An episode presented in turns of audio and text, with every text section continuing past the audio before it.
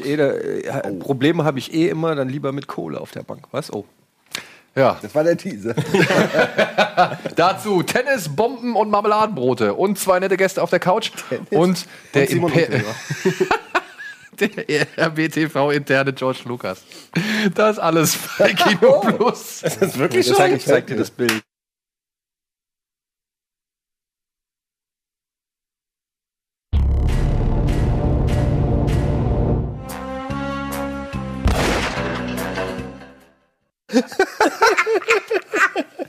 Oh Gott! Das ist fantastisch gut, wenn das irgendwie zeigen. Oh Gott. Ich will auch mal solche Beleidigungen geschickt bekommen. Herzlich willkommen zu einer weiteren Ausgabe Kino Plus. Und ja, Kunst mit Eddie. Oder nein, Kunst über Eddie. Das ist super.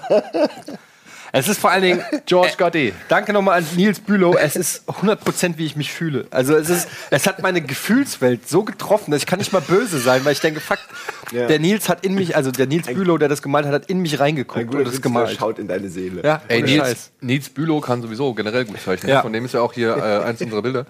Der hat auch diese, glaube ich, diese, sind nicht auch diese Ghostbusters? Ja, ja, ich glaube ja. Ne? Das hängt Den hast du auch Diele. noch, ne, von dir? Genau, ja. Ansonsten erstmal, herzlich willkommen Gregor. Hallo. Herzlich willkommen Simon. Herzlich willkommen Eddie. Genau, Nils, wenn du das siehst, mal doch mal, der Simon würde sich sicher auch freuen, wenn du mal einen, einen coolen. Du darfst dir auch was wünschen. Was, äh, wie, wie soll Nils sich malen? Der Nils hat mich schon hunderttausende Male gemalt. Nee, Nils Immer Bülow. Ach so. Nicht, ich nicht Nils Bohmhoff. Nicht Nils Bohmhoff. Dachte schon, warum sprichst du Nicht diese Nils? beleidigende Dass du eine Karikatur. Penisnase hast, das haben wir schon gesehen. Also ich äh, würde auch gerne irgendwie gemalt werden. Als, aber, was ist dein Lieblings-Superheld? oh Gott, ja, Batman. Aber da, da, das, Simon als Batman. ja, aber da, da bin ich ja nicht zu sehen. Doch. Okay, dann soll das die hin. Maske aber auch aussehen wie ich. Okay. Batmans Maske. Alles klar. Okay. Mon-Man. Das wird immer besser, wa? Alles so klar. haben. Batman. Batman. Ja, wenn du Zeit Ich dachte, hast. Batman. Z-Man. So, Freunde. Seaman. Siemen, das wär's. Gregor, Gregors Idee. Siemen wär's. Du richtig schön aufgepumpt mit so einer geilen Ja, das haben wir Seaman jetzt. und Aquaman. Oh, wäre das cool. Ja, Freunde, was habt ihr als letztes Moment, gesehen? Also, nee, egal. Das haben wir als letztes gesehen. Da muss ich. Äh, äh, Justice Gregor weiß League. ich. Justice League hast du gesehen? Ja, jetzt gerade bei Seaman und Batman und so. Und Äh, wie fandst ihn? Besser als mein, äh, äh, mein, meine Freundin, die mit drin war, die meinte, es war so eine 5 von 10. Ich fand es war eine 6 von 10, manchmal sogar mit einer Tendenz zu einer 7 von 10. Aber ich habe wirklich null erwartet. Welche, welche der Hälften hat dir denn gefallen? Die von Snyder oder die von Gal? Gadot. Oh, ähm, darüber wusste ich gar nichts. Man hat mal, also man hat schon ziemlich erkannt, dass da jemand Waren da echt mehrere die, Leute Ich dran? glaube, die Dialoge wurden fast alle neu geschrieben, so haben sie sich angehört. Okay. Ähm, Joss Whedon hat äh, übernommen für Zack Snyder, nachdem er ausgefallen ist. Und die haben Ah. extensive Reshoots gehabt und das merkt man schon sehr deutlich. Das hört sich alles sehr. Also du hast vielleicht an Avengers. Supermans Unterkiefer erkannt. Ah ja. Was falsch war, was neu war und Der, was der, nicht. O- der, die Oberlippe war es. Die Ja. Oberlippe. Der Ähm, hat Soll ich das kurz erzählen? erzähl. Der Darsteller von Superman hat eine neue Oberlippe. Nein, Ja. ja. Äh, ja. Ja? er hat eine digitale. CGI-Oberlippe für mehrere Millionen äh, äh, dann gemacht bekommen, weil für die neuen Dialoge, für die Reshoots, ähm, mussten sie ihn wieder abziehen. Ich verstehe. Und der hatte einen Schnurrbart für eine neue Rolle für Mission Impossible. Nur das war vertraglich festgeschrieben, dass er den Schnurrbart nicht abrasieren darf. Und Da musste deshalb er digital rausrendern. Deshalb wurde er Oh, digital super. rausgerendert. Das ist so eine geile Geschichte, ist mir nicht aufgefallen. das ist mir wirklich nicht aufgefallen. Aber wenn, wenn du die Geschichte nicht kennst, Wenn man es weiß, fällt es einem auf. Ja. Wenn man es nicht weiß, Das geht's. denk ich ne- das dann denkt man sich ja. vielleicht, okay, es sieht irgendwie. Also dann denkst du dir einfach nicht so viel. ja, man dabei. sieht den Schauspieler ja jetzt auch nur einmal im Jahr irgendwo in einem Film. Also es ist jetzt nicht so, als ob ich den so präsent vor Augen hatte, dass mir das aufgefallen Nee, ist. nur im Vergleich zu den anderen Szenen im Film fällt es halt auch auf. Ja, ich muss den gleich noch mal so gucken. Es gibt- aber nee, eigentlich nicht. Ich will nicht noch mal gucken. es gibt, so nicht so, mal weit, so weit war ich auch. es Ich- gibt einen schönen Artikel auf Vulture oder Screen Rant oder so, wo alle Änderungen aufgelistet Geil. worden sind, die Whedon vorgenommen hat. Und jetzt, ich meine, wir werden über Justice League noch gleich noch mal reden in den News und da können wir auch noch mal ein bisschen Okay. breiter ins Detail gehen. Deswegen äh, würde ich vielleicht einfach dann auch mal mit Gregor noch schnell weitermachen, weil wir kommen auf jeden Fall auf Justice League zu sprechen. ja, klar. So, wel- welchen der vielen soll ich erwähnen? Weil ich habe so viel geguckt jetzt gerade äh, im Flieger. Erwäh erwähne doch mal, warte mal, du hast so einen, so einen schrägen chinesischen Film geguckt, ne? Was war das? Oh ja, ich habe äh, zwei asiatische Filme geguckt. Äh, einer war so ein Crime-Drama, äh, Memoirs of a Murderer. Äh, ein Remake von einem koreanischen Film, wo es darum geht, dass äh, nachdem die Taten eines Serienkillers verjährt sind, ähm, der ein Buch herausbringt über seine Taten. Und äh, was dann danach passiert, war eigentlich... US-Remake oder was? Äh, nee, ein, ein japanisches Remake von einem koreanischen Film. Ein japanisches Remake, von, also von dem, ja, das koreanische kenne ich natürlich, aber Ja, das ist doch also von ich- Bon Ji-ku. Der, der war's. ja, ja, ja, das, das ist korrekt. ich, Im Zweifel ist den, es den, korrekt. fand, den fand ich ganz gut, ein bisschen typisch Japa japanisch übermelodramatisiert, so wie man die Dinge dann da auch kennt, aber da habe ich immer schön mitgeraten. Ähm, und der andere, das war so irgendwie so eine Romantic Comedy über einen reichen Jap äh, chinesischen CEO, der sich äh, in der Kochkunst einer Köchin verliebt, namens This is not what I expected, glaube ich, ist der Film.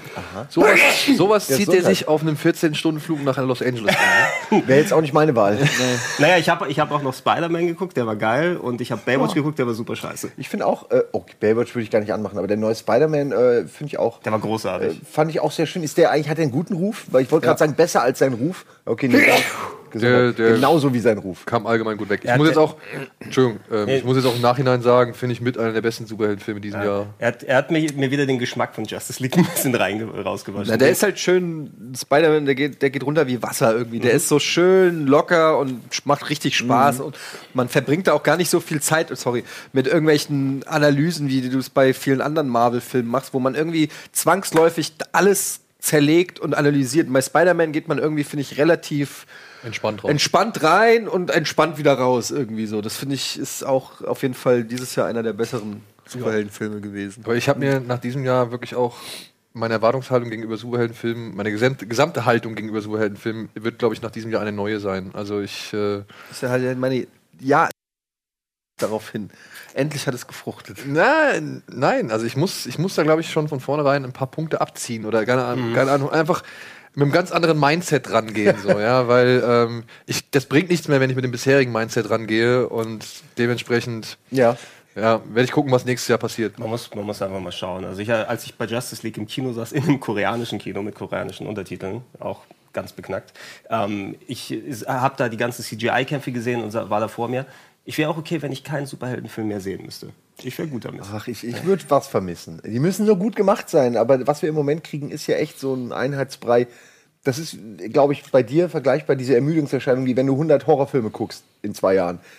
Also Auf dem Level sind wir ja. Wie viele Superheldenfilme haben wir gesehen? Und irgendwann hast du einfach jeden Trope zehnmal gesehen und jede Art von Twist und jeden Charakter in jeder Situation und klar ist das dann nicht mehr so geil. Ja. Vor Und allem die Angst habe das- ich aber auch bei Star Wars. Aber das Kommt auch irgendwann. über Naja. Star Wars erzählt wenigstens eine Geschichte irgendwie konsequent weiter. So, ich finde bei, äh, bei diesen Superhelden, und gerade bei den DC-Sachen hat mir immer gefallen, dass sie einen anderen Weg einschlagen als Marvel.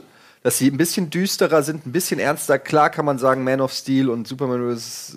Äh, Batman, da hätte vielleicht mal hier ein, zwei Jokes, die das ein bisschen auflockern, hätte nicht geschadet.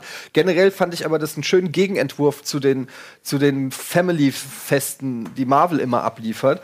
Und ähm, dass sie jetzt mit Justice League im Prinzip merkt man ja schon ziemlich deutlich die, die Marvel-Formel nachmachen wollen, weil die halt einfach funktioniert, finde ich persönlich halt ein bisschen schade, weil dadurch, also dadurch wird das ganze Feld noch weiter so also noch mehr davon. Jetzt haben wir noch ein zweites Studio, das exakt die gleichen Filme macht, so, weißt du? Und ähm, ich finde gerade Batman, ich sag's ja immer wieder, ähm, Dark Knight ist für mich immer noch das Nonplusultra, was ein absolut der Superheldenfilm angeht. ja.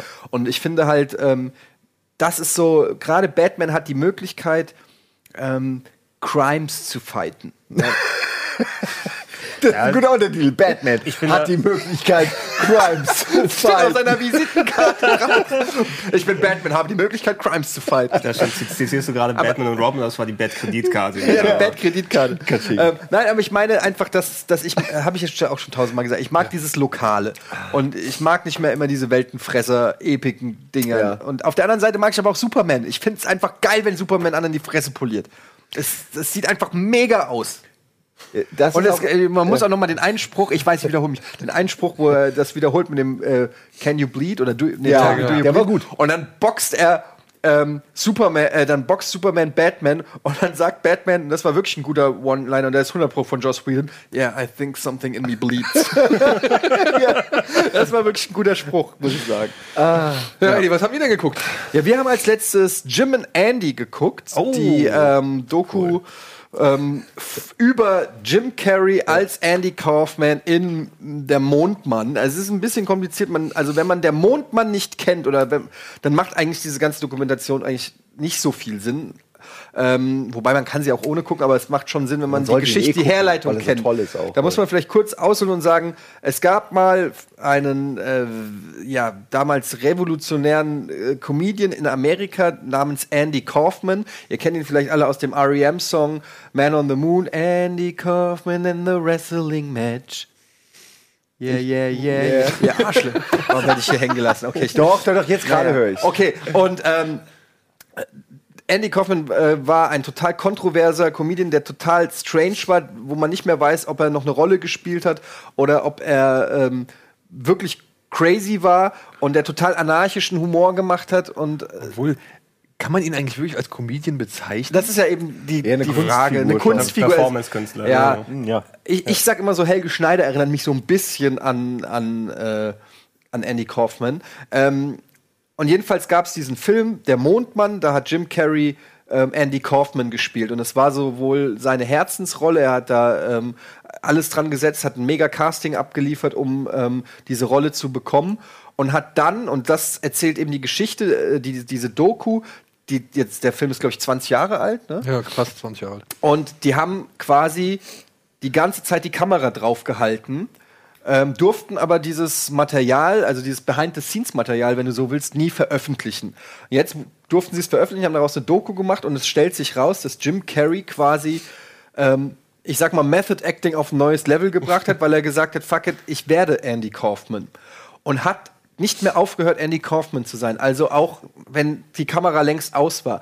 Er hat quasi seine, die gesamte Cast and Crew mehr oder weniger terrorisiert, weil, weil Andy Kaufman halt auch crazy war. Es ist so weit gegangen, dass die, die äh, Familienmitglieder von Andy Kaufman, die am Set teilweise als beratende oder auch als beobachtenden Leute da waren, ähm, dass die das Gefühl hatten, Andy ist wieder da. Äh, so krass hat der es gespielt. Ähm, und diese Doku zeigt halt Szenen, wie er da wirklich in dieser Rolle aufgeht und, und den ähm, Regisseur äh, Milos Forman, ähm, der einer Flug übers Kuckucksnest gemacht hat, quasi auch an den Rande des Wahnsinns gebracht hat.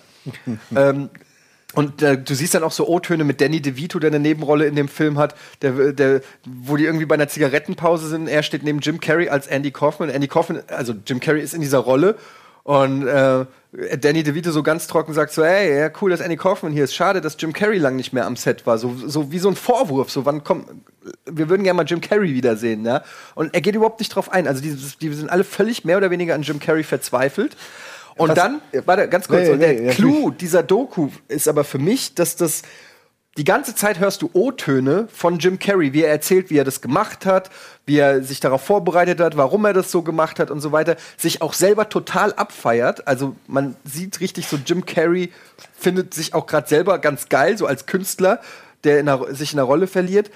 Und dann gibt's quasi, ich will nicht sagen einen Twist, aber am Ende sagt er so ein bisschen was in die Kamera, wo du dann so ähnlich wie bei Exit Through the Gift Shop oder so, dir nicht mehr sicher bist, ob die Dokumentation nicht auch Teil, also ob da wirklich Jim Carrey saß, der die O-Töne gegeben hat, oder ich kann es nicht so gut erklären. Wir saßen so wirklich da und dachten, entweder ist Jim Carrey ein narzisstisches, egozentrisches Arschloch oder aber ein fucking Genie oder beides. Ja, oder so wechseln zwischen Ja. diesen beiden Zuständen. Aber es ist schon irgendwie ganz schön faszinierend gewesen. Was ich da noch eine Sache, ihr könnt gleich auch alle, ihr habt sicher auch was dazu, aber nur ein, ein Zusatz. Ich mag dieses Meta-Ding ohne Ende äh, in dieser Doku auch, dass Jim Carrey die verschiedenen Personas von Andy Kaufman zu dem Zeitpunkt des Drehs dann auch verkörpert hat. Das finde ich das Absurde. Das, Andy Kaufman hat ja eben nicht nur Andy Kaufman gespielt, sondern auch Tony viele Clifton. andere. Tony Clifton. Und dann ist da wirklich, und das ist, der, der zieht es wirklich knallhart durch. Also fehlt noch, dass er irgendwie Leute beim Catering nimmt und wrestelt irgendwie. ja, aber das, du hattest ja sogar, äh, Andy Kaufman hatte ja seinen äh, guten Kumpel, wie hieß er? Bobs Mutter? Oder Genau. Bob Smuder, den, der dann manchmal auch Tony Clifton gespielt hat. Und man manchmal, und der hat ihn so gut gespielt, dass man nicht wusste, ob Andy Kaufman gerade als Tony Ja. Clifton unterwegs ist oder Bob Smuder als Tony Clifton ist. Und das gleiche hat Jim Carrey mit äh, dem, äh, immer noch mit Bob Smuder als älteren Bob Smuder war das, ne? Genau. Äh, dem gleichen Typen wieder gemacht. Und ähm, es gibt halt so Szenen, da, da sind, ist er eingeladen Auf der Playboy auf der Playboy-Menschen. ähm, und ähm, da hat das Management von Jim Carrey quasi angerufen und gesagt, ja, hier, pass auf, der dreht gerade den Film und der ist gerade in dieser Tony, Tony Clifton-Rolle, also Andy Kaufman als Tony Clifton. Und der Jim Carrey kommt nur als Tony Clifton auf die Playboy-Menschen. Und dann hat Hugh Hefner und alle informiert. Und dann kommt Tony Clifton, also so ein äh, älter, alterner äh, äh, Schlagersänger, so ein bisschen Akro-Typ, so ein bisschen Anchorman-mäßig. assi, ja. Ja. Und kommt auf die, auf diese Playboy-Menschen-Party und alle denken, es ist Jim Carrey. Ähm, und deshalb akzeptieren sie ihn und lassen ihn auch da total alles verwüsten und, und, und sich total daneben nehmen, weil alle denken, okay, es ist Jim Carrey in der Rolle. Und dann kommt irgendwann Jim Carrey rein. ja, der auch auf die Party wollte. Genau, auf die Party. und, und dann rafft Hugh Hefner erst, Alter, das war die ganze Zeit nicht Jim Carrey, sondern irgendjemand anders. Und damit hat er im Prinzip den gleichen Spin gemacht, den halt Andy ja. Kaufman auch gemacht hat. Äh, das das ist schon mehrfach. fast zu gut. Da muss man schon fast noch mal nachfragen, ob das alles so passiert ist, weil es zu gut passt. Ja. Ähm, und um eine Sache noch zu ergänzen, ähm, Jim Carrey ging ja kurz vorher, und äh, das macht es mir auch ein bisschen madig, äh, so ein Wermutstropfen, ging ja vorher durch die Presse, weil er äh, in Interviews halt so ein bisschen esoterisch drauf ist und, und interessante Dinge sagt, aber auch äh, latent verrückte Dinge sagt ähm, und man sich da wunderbar abarbeiten kann an dieser Philosophie, die er dann zur Schau stellt. Und in dem Fall ähm, habe ich ein bisschen das Gefühl, das ist auch wie immer so ein bisschen Marketing gewesen. Das meine ich ja. Für diese Doku.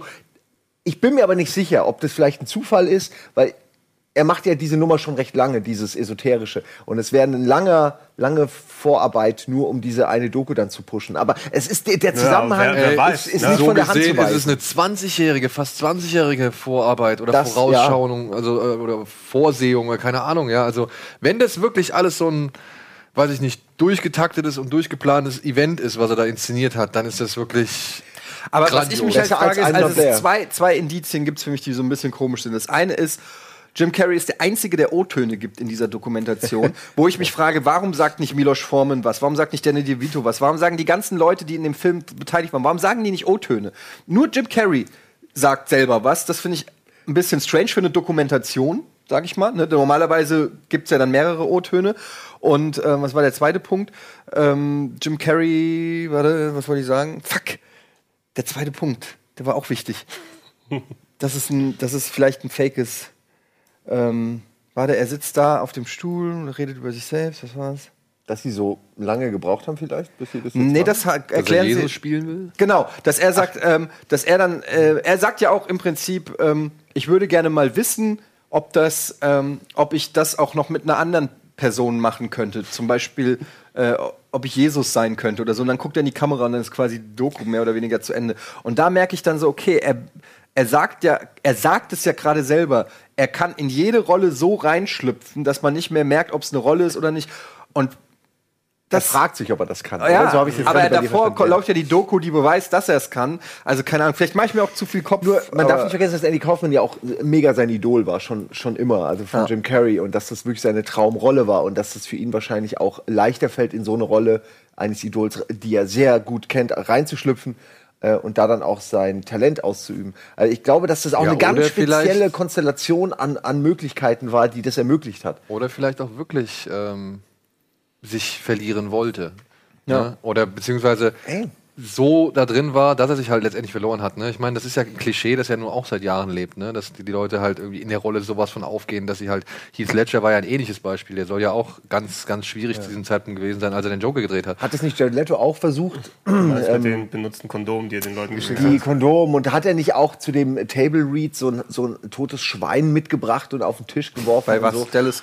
bei Suicide nee, Squad. Der Suicide Squad. Ich habe das jetzt nur so eine Sammlung Ja. an, aber ich bin eh kein Jared Leto. Also fest steht auf jeden Fall, Jim und Andy sollte man sich anschauen. Ja. Ist eine gute Doku Der auf Mondmann Netflix. sollte man Und der. Mondmann, ja, und das ist halt noch das Schöne, der Film, also die Doku macht halt trotzdem, nach, egal ob sie jetzt nun fake ist oder nicht, sie macht halt sehr viel Lust auf der Mondmann. Ich finde, man sollte auf jeden Fall der Mondmann vorher noch mal gucken, dann kann man die Doku echt noch besser genießen. Und dann zu ergänzen, weil wir schon bei Meta sind, dann noch die ganzen äh, Andy Kaufman Originale auf YouTube.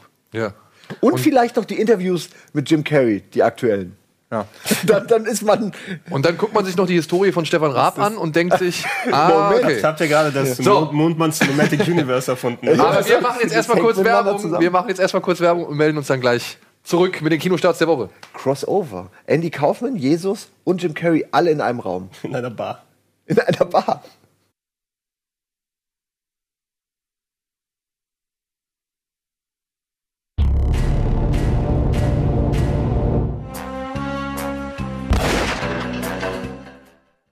So, willkommen zurück zur aktuellen Ausgabe Kino Plus, äh, Kino Plus mit Simon, Gregor, Eddie und mir. Und ihr habt euch vielleicht gefragt, obwohl wir hier schon wieder über Sachen geschwärmt haben, noch und nöcher, warum ist Gregor so lange geflogen und warum war er in einem koreanischen Kino und hat dort Justice League mit koreanischen Untertiteln geguckt und warum guckt er sich chinesische Filme im Flugzeug an? Genau, Das hat Gregor. einen einfachen Grund. Gregor war für uns on Tour und hat als einziger deutscher Vertreter, das muss man mal dazu sagen, wir waren die einzigen Deutschen, die dahin durften, in LA an einem Junket teilgenommen zu The Shape of Water, dem neuen Film von Guillermo del Toro und durfte deswegen mit Octavia Spencer, mit Michael Shannon, mit Richard Jenkins, Doug Jones und Guillermo del Toro ein Interview führen. Mehrere sogar.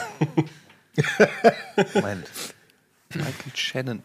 Irgendwer hat eine Story erzählt mit Michael Shannon im Aufzug. Das war ich. Wo habe ich das denn gesehen? Wo hast du das denn gesehen? Wo hast du das sein, denn dass ich dir? Moin Moin Moin vielleicht erzählt habe oder so? Ich war ja noch in Moin Moin ähm, direkt nachdem ich vom Flug zurückgekommen bin am Dienstag. Und ich habe vielleicht die eine oder andere Geschichte fallen gelassen. Habe ich es getwittert? Aber auf jeden Fall, ich bin mit Michael Shannon im Aufzug gefahren. Okay, dann warst du das. Weil Ich war mir nicht mehr, ich habe das irgendwo abgeschaltet. Also Jetzt, wo du Michael Shannon gesagt hast, ich noch, weil ich habe da noch so drüber nachgedacht, wo ich gedacht habe, okay, wenn ich mit Michael Shannon im Aufzug wäre, habe ich auch überlegt, was ich. Wahrscheinlich würde ich nichts sagen, aber ich habe mir, aber ich hab mir vorgestellt, wie ich so da stand und sag so, hm, Justice League, what's your opinion? Ich sag dir mal, also ähm, Michael Shannon war im gleichen Hotel untergebracht, äh, wie ich es war, wo auch das Junket gewesen ist. Und ich habe ihn am Abend vorher gesehen. Ich bin also sehr kurz da gewesen, bin am Freitag hingeflogen und Montag wieder zurück, quasi oder Sonntag äh, LA-Zeit.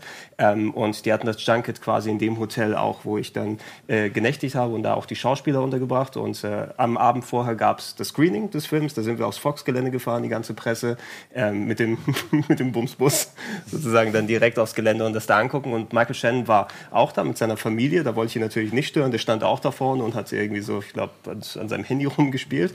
Und dann beim Zurückfahren Scheint ein ganz normaler Mensch zu sein. ein ganz normaler Mensch mit der Familie. Aber Familie und ich, Handy. ich stehe dann im Aufzug mit äh, Michael Shannon und äh, 14. Stock war mein Zimmer. Ich fahr hoch, der fuhr, glaube ich, bis in den 12. oder sowas. Und du stehst da, der steht da so mit seinen Leuten so ein bisschen so gedrängt in die Ecke. Und was machst du jetzt da? Ne? Ich da so, ich gehe mal so entspannt, leg mich so ein bisschen so, lehne mich ein bisschen an, so tun, als ob ich ihn nicht anstarre und gucke auf mein Handy, wobei nichts auf dem Display drauf Ja, und ist. dann ganz schnell, klick! nee, das wollte ich ja nicht. Ich hätte ihn ja sowieso danach auch noch gesprochen.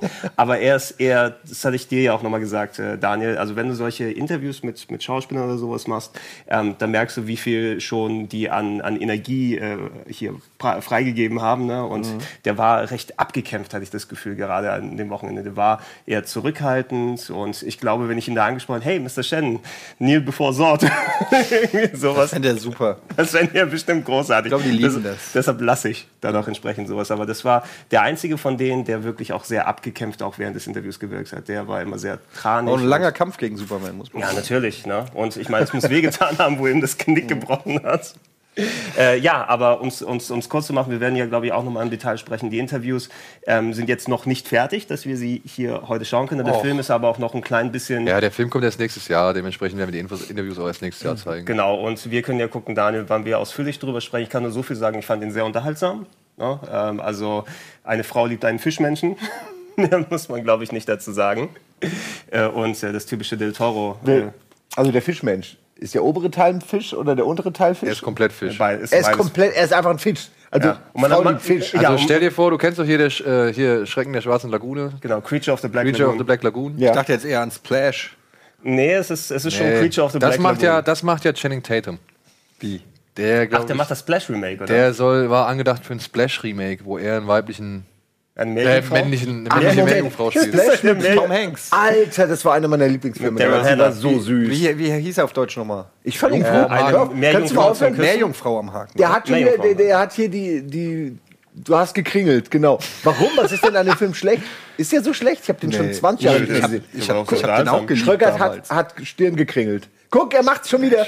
Splash, eine Jungfrau am Haken. Klar, Ist das war typischer geil. 80s Tom Hanks. Das War mega, ey. Am, äh, am Ende schwimmen sie gemeinsam unter Wasser. War das Tom Hanks? Ja. Nicht Das ist Tom Hanks, ja. Tom Eine Hanks, ganz ja. frühe Tom hanks rolle Tom Hanks und Hannah. Wo er sich mit dem eigenen war so- Boot überfährt am Anfang. Ich meine, das alleine muss man erst mal schaffen. Das war noch vor Big.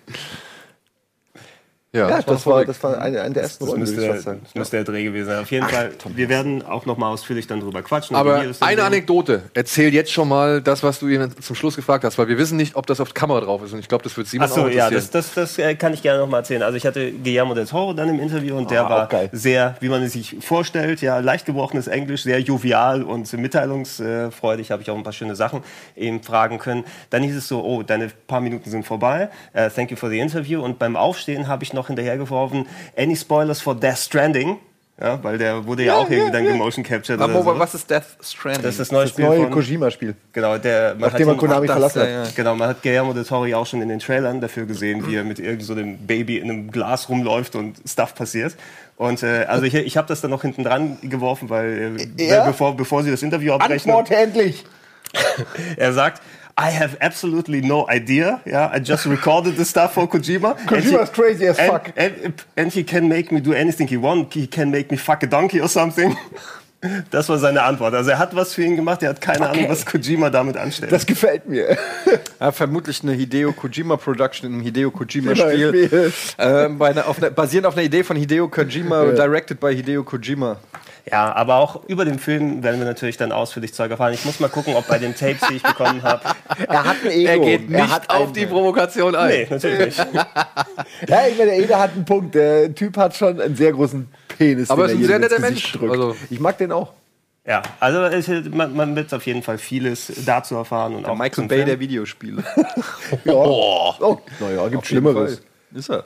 Er ist mega erfolgreich. Naja, das, also storytechnisch so würde ich es jetzt auch nicht sagen. Aber er ist Das ist schon noch so- schlimmer als Michael Bay. Oh mein du? Gott, jetzt, ich kann dazu nichts mehr sagen. Ich komme auf jeden Fall, Daniel, gerne nochmal dazu, wenn wir über den Film dann sprechen wollen und die Interviews entsprechend vorbereitet. Vielleicht ist auch die, die, das von die Kojima-Zeile auch noch mit auf äh, Tape gewesen, mit aufgezeichnet, weil das war ja so quasi nach dem Interview in Anführungsstrichen.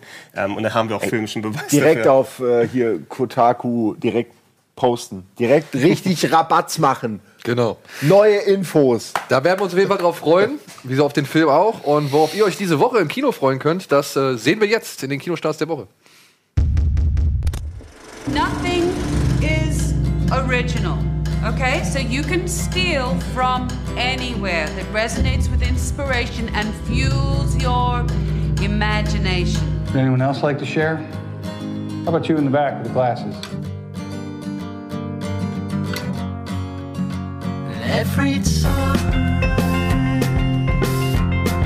She hears this song, she'll always be reminded of everything she's working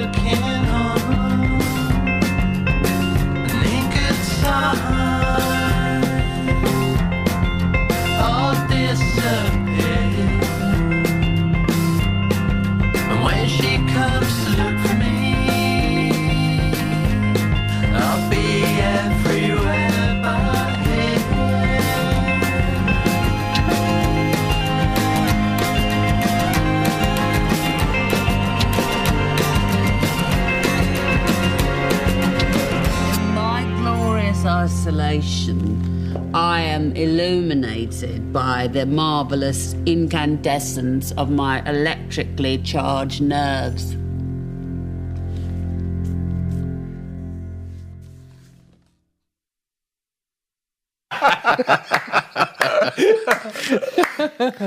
Ja, können wir direkt mit anfangen. Was ihr da gesehen habt, äh, war eine Kunstinstallation namens Manifesto. Das hat ein junger Mann im letzten oder vorletzten Jahr äh, gemacht mit Zusammenhalt Kate Blanchett, die in zwölf oder 13 Episoden immer wieder andere Figuren verkörpert. Eine Nachrichtensprecherin, eine Puppenspielerin, eine Punkerin und halt auch ein Penner zum Beispiel, also vergraben unter Bart und hässlichem Make-up und so weiter. Und die steht halt oder fährt halt oder läuft halt durch Berlin Was denn jetzt? alles, alles. Okay. Ja. Und rezitiert halt, ja, rezitiert halt irgendwelche Texte, Manifeste, Dogmen, Dadaismus, was weiß ich, von, un also von Künstlern, die nicht genannt werden. Und da ist sie zum Beispiel. Und äh, ja, dann springt das Ding halt zur nächsten und sie erzählt wieder einen Text. Es wird halt nie gesagt, welcher Text oder wer den Text verfasst hat, sondern der Text soll eigentlich nur für sich stehen. Und daraufhin ergibt sich halt ein Gesellschaftsbild, ein Kunstverständnis oder ein Bild von Kunst. Und ja, einfach ein Statement, worauf man Lust haben muss. Ja, das wirkt teilweise dann doch, es wiederholt sich halt, ne, weil du halt einfach nur, ja, du hast halt diese zwölf Kurzepisoden, sie liest einen Text vor und ist dabei halt in einem anderen Kostüm. Ja, aber die Bilder sind irgendwie geil. Die Bilder sie sind, die Inszenierung, die Inszenierung ist cool. Ähm, Kate Blanchett macht's halt auch wieder echt klasse. Aber ja, darauf sollte man schon Lust haben. Es ist halt kein Film, es ist halt einfach eine Kunstinstallation. Ja. Die lief halt in mehreren Museen auch. Und ähm, wie gesagt, dadurch, dass auch nicht gesagt wird, von wem das ist, also von wem die Texte stammen, finde ich das ganz interessant. Dann ist man so ein bisschen losgelöst von dem eigentlichen Künstler. Und man hat nur diese Figur von Kate Blanchett oder die Kate Blanchett gerade darstellen möchte. Und kann sich so ein bisschen noch mehr auf diesen Text dann einlassen. Und da sind schon ein paar teilweise echt schöne und clevere Erkenntnisse drin. Aber Ganz schön wandelbar. kann halt auch anstrengend sein für den einen oder anderen. Muss man sich halt drauf einlassen. Ich habe den auf jeden Fall als Screener, falls du mal reingucken möchtest. Ich bin gerade, ich überlege gerade, da steht der, der Slogan: Kunst braucht Wahrheit und nicht Ehrlichkeit. Und ich verstehe, vers versuche gerade den Unterschied. Das ist Kunst. Das musst du nicht verstehen. muss man nicht verstehen. Saug's erstmal in dich auf. Ja, Moment, Wahrheit, Wahrheit und Ehrlichkeit und ist nicht Ehrlichkeit. unbedingt das Gleiche. Das stimmt schon. Wenn ich sage, du bist ein Idiot, dann ist das ehrlich. Aber ist es auch wahr, dass du ein Idiot bist? Es wäre nur wahr, wenn ich bewiesen hätte vorher, dass ich ein Idiot bin. Na gut, dann wäre es eine Wahrheit. Dann ist es Oder ja wenn die wahr. ganze Welt weiß oder sagt, dass du ein Idiot bist, oder? wenn die Mehrheit sagt, dass du ein Idiot bist. ist es so, wenn die Mehrheit sagt, dass ich ein Idiot bin, dann bin ich ein Idiot? Nein, nee, das, kann- das kann nicht sein. Wieso? Nein, nein, nein, nein. Wenn die Mehrheit sagt, wir stellen die Zeit um. Wir sagen, bei der Zeitumstellung gab es quasi irgendwann in dem Beschluss, dass gesagt wurde, wir können heute einfach sagen, es ist nicht 17 Uhr, es ist 16 Uhr. Alle dafür, ja, haben sich genug Leute gemeldet, haben sie einfach die Zeit geändert. Die haben einfach gesagt, wir haben nicht mehr 16 Uhr. Das heißt, wenn genug Leute sich finden, der Logik nach, könntest du sagen, heute ist nicht Mittwoch, sondern heute ist Donnerstag. Wenn sich genug Leute finden, die sagen, alles klar, bin ich dabei. Ja, ne? Und so, und wenn genug Leute sagen, der Simon ist ein Idiot, dann ist er ein Idiot. Dann da komme ich nicht mehr raus. Ich meine, es gibt dann Aber es gibt doch genug Leute, die sagen, er ist Du ein brauchst den. Film nicht mehr gucken. ja, aber nicht die Mehrheit. Ja, nicht die Mehrheit. Aber das Aber weißt du ja nie. In dem Moment, wo die Mehrheit es sagt, kann, wenn die Mehrheit sagt, 5 plus 5 ist 11, ist es 11. Was willst du denn machen?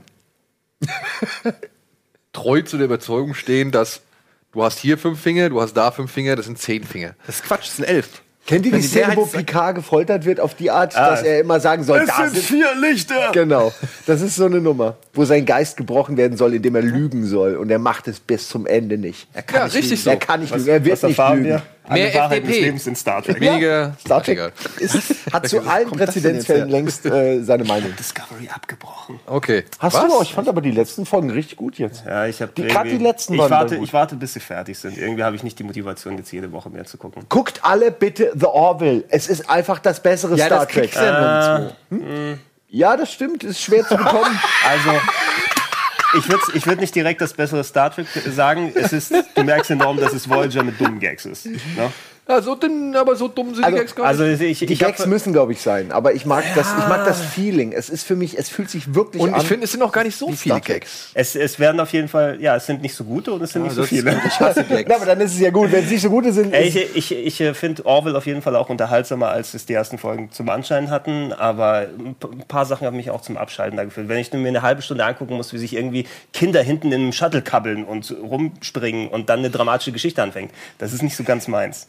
Guck ich lieber Stargate. ja, die haben natürlich nicht so viel Geld. Oh, Das man nicht jetzt wird's aber wirklich unter der. Freunde, wir hören auf, wir machen eine Sondersendung. Wir Oh, machen eine Alter. Sondersendung. Ah ja, Stargate ist echt nicht so geil. Ne? Kommen wir zum nächsten Film. Unglaublich. Kommen wir zum nächsten Film. Passend zu dem Thema, was da drüben gerade abgeht. Battle of the Sexes. Ein Film über Tennis. Überleitung. Ja, es geht um ein legendäres Tennis, äh, Tennismatch zwischen einem Mann, Oh, das ist Emma Stone. ja, namens Bobby Riggs und einer, ja, der damals äh, Nummer 1 der Frauen-Weltrangliste, Billie Jean King. Das wurde, das war so ein Schaukampf irgendwie. in den und 70ern, oder? In den 70ern, ja. 1973, glaube ich, war das. Und ähm, dieser Bobby Riggs war halt so ein ja, Selbstdarsteller und halt jemand, der halt wirklich überzeugt den Macho präsentiert hat. Und der hat halt gesagt, selbst obwohl er nicht mehr irgendwie fit ist oder seine Karriere eigentlich beendet hat, ist er immer noch in der Lage, gegen diese Frau in einem Tennismatch anzutreten und dagegen zu, und gegen sie zu bestehen. Gespielt von Steve Carroll.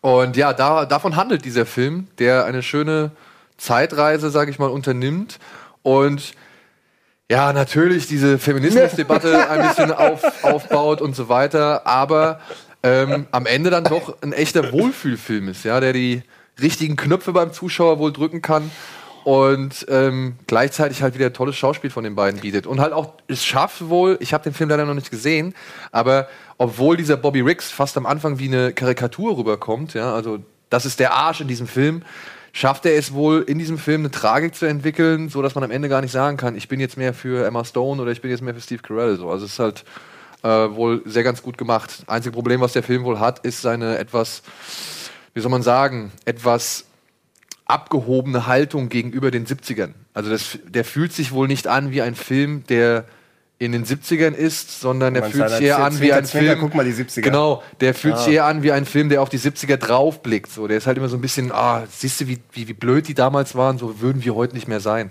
Sowas in der Richtung. Aber ich glaube, das ist auch zu vernachlässigen. Das ist von den Little Miss Sunshine äh, Regisseuren, von dem Ehepaar, die den Film gemacht haben. Es ist ein toller Cast, es sieht gut aus. Ich werde mir diesen Film auf jeden Fall angucken. Ja, hab ich Bock. So ein bisschen auch Oscar-Bait, oder? Kann gut sein. du? Ich denke mal, der wird auch bei den Oscars ein, Ich habe eine ich hab kleine so die Rolle Vermutung, spielen. weil ich meine, ich weiß nicht, ob diese, ich habe es jetzt noch nicht empirisch überprüft, ob meine Beobachtung stimmt. Oft stimmen sie. ähm, aber Emma Stone hat den? Oscar gewonnen, ne? Und ich habe immer das Gefühl, wenn, wenn Schauspieler einen Oscar gewinnen, dann nehmen die danach andere Rollen an, um so ein bisschen dieses ich bin jetzt ein echter Schauspieler Mhm. zu bestätigen. Da gibt es sicherlich auch Ausnahmen, die, die, die, die das dann noch mal ähm, ein bisschen auflockern, aber generell, ich weiß, du kommst jetzt mit Jennifer Lawrence und, und, und diesem Space-Film, aber generell habe ich das Gefühl, wenn, wenn Schauspieler erstmal einen Oscar haben, dann machen sie nur noch Oscar-Filme. Und davor, also würde Emma Stone jetzt noch ein Zombieland machen, weißt du, was ich meine? Oder macht die jetzt nur noch Mhm. Filme, wo man sie als ernsthafte Schauspielerin Das glaube ich nicht. Es ist zwar ihr erster Film nach La La Land, aber ich weiß nicht. Also wenn Also die ich- ich- die richtige Kohle kriegt, wird die auch so einen glaube, Blockbuster heutzutage, machen. heutzutage wahrscheinlich dann nicht mehr. Ne? Also du kannst ja nicht dann sagen, ich verzichte auf ordentlich Kohle und mache dann nur irgendwelchen Arthouse-Scheiß ja, in der, im Hinterzimmer. Kann man Die machen, aber will wahrscheinlich Der, der macht für mich jetzt aber auch eher nicht den Eindruck, als ob das Kunst wieder in Anführungsstrichen sein würde oder was Ernsthafteres, sondern es wirkt wie vom Trailer jetzt rein her, äh, Anchorman mit bewusst weniger blöd. So sah es für mich aus gerade. Okay, ich, wär- je mehr ich drüber nachdenke, desto mehr komme ich auch zum Ergebnis, dass es nicht stimmt, was ich gesagt habe. Ja, aber es passt vor allem super in, in, in, in, in die Zeit. Also dieses Battle of the Sexes Ding und, und es passt halt perfekt. Ich bin sehr gespannt, wie sie es generell auflösen. Ich bin auch gespannt, äh, wie, wie based es äh, on a real story ist. Aber das sah gerade eben sehr, konf- es sah wirklich ein bisschen wie Anchorman aus, wo ich mir nicht sicher bin, wie viel haben sie dazu gedichtet. Allem- Ja. Also er, hat er wirklich in irgendeinem Kleid gespielt oder mit einer Bratpfanne? Es sieht- es war, war sieht- das so ein Typ? Weil Es sieht so typisch aus, es ist eine Rolle, die. Steve Carell machen würde. Ne? Also abgesehen von sowas wie Foxcatcher, wo er mal wirklich dramatisch sein kann, hat er ja immer diese eher überdrehten Charaktere. Wie hieß das? Burt Wonderstone oder sowas? Er den, Wonderstone, ja. ja. Wo er den, den Magier gespielt hat. Das, ist also, das sah aus wie eine sehr, sehr typische ich Steve Carell-Rolle. aber ich finde seit seit Foxcatcher hat sich Steve Carell auch gewandelt. Was ich meine, der hat dann ja auch diesen, ähm, oh, wie hieß der? Dem Vater, oder? Wo Nein, Vater wie, wie hieß hat? denn der Börsenfilm? Ach, Ah, ähm, ah, ja, war das nicht ähm, Short. ja, The Big Short? The Big, Short. Short. The Big Short zum Beispiel, weißt du? Short. Naja, immerhin. Ja, und, und jetzt der, ich glaube, der hat sich schon ein bisschen von dem Blödel-Ding verabschiedet. so. Boah, also ich, ich, ich habe Bock auf den Film. Mal gucken, eben wie nuanciert Carell sich da gibt oder nicht. Ob ihr auch Bock auf den nächsten Film habt, das hängt so ein bisschen davon ab, wie ihr euch für das Thema interessiert. Der heißt Aus dem Nichts und ist der neue Film von Fatih Akin und behandelt hier die ähm, NSU-Anschläge in der Kölner Gräubstraße, wo diese Nagelbombe explodiert ist und mehrere Geschäfte verwüstet hat. Hier geht es um ein äh, Geschäft in Hamburg und eine junge Frau, die hat ähm, ja gerade ihren Sohn beim im, im in der Anwaltskanzlei oder in dem Büro ihres Mannes abgesetzt und stellt halt gerade noch fest, wie eine junge Frau ihr Fahrrad vor dem Laden abstellt, aber nicht abschließt. Und sie informiert sie darüber, dann geht sie halt mit ihrer Freundin in so ein Dampfbad, glaube ich. Und als sie wiederkommt, ja, findet sie halt dieses Geschäft in Trümmern vor, Polizei überall vor Ort und äh, ja, jetzt ist die das Polizei. wäre jetzt schon zu hart, sorry. Ja, jetzt ist die Polizei halt auf, tritt auf den Plan und versucht halt zu ermitteln. Und weil der Mann früher mal im Knast gesessen hat, wegen ein paar Drogendelikten und so weiter, ermittelt sie halt erstmal im direkten Umfeld von, ähm, oh, ich habe den Namen jetzt leider vergessen, halt von Diane Kruger und halt ihrer Familie und so weiter und so fort. Und erst richtig spät kommt dann plötzlich auch der Hinweis, okay, es könnte auch einen rechtsradikalen Hintergrund haben. Und das beschreibt halt dieser Film. Er schreibt, der ist aufgeteilt in drei Teile. Der erste Teil beschreibt halt so ein bisschen die Trauer und das Leid und den Schmerz und das macht Diane Kruger auch wirklich, wirklich gut. Also die rettet diesen Film wirklich vor jeder absolut überplatten Attitüde oder vor, sag ich mal, dem Verfall in irgendwelche Kitsch-Gefilde. Und der zweite Part beschreibt halt den. Ist das Dennis Moschito, ja? Das ist, ja, Der der, war, der war hier. Der war hier. Genau. Dennis Bushido spielt halt einen Freund der Familie und halt Anwalt, der sie dann halt im Prozess, im zweiten Teil des Films vertritt. Dieser Prozess, da muss ich sagen, da merkt man, dass Fatih Akin diesen Film dann doch sehr persönlich nimmt. Ja, weil das ist teilweise dann ein bisschen überdramatisiert. So, man erinnert sich zurück an zum Beispiel der Fall Bachmeier und ähnliche Justizfilme so aus Deutschland.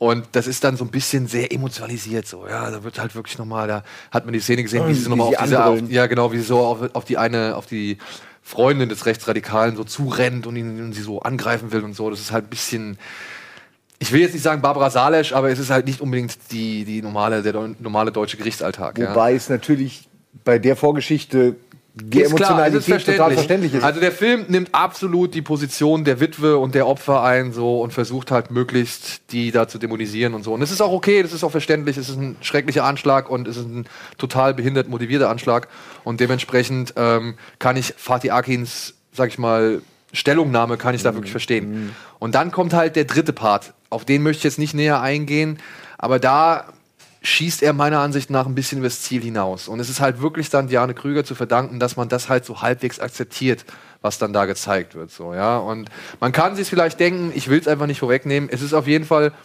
es ist ein wichtiger Film, weil er halt nochmal zeigt, wie, sage ich mal, beschämend die Ermittlungsarbeiten da eigentlich waren, der Polizei, die halt lange Zeit halt einfach nicht akzeptieren wollte, dass es einen rechtsradikalen Hintergrund gab. Oder erst gar nicht, sag ich mal, die Möglichkeit in Betracht gezogen hat, sondern das erstmal ausgeklammert hat.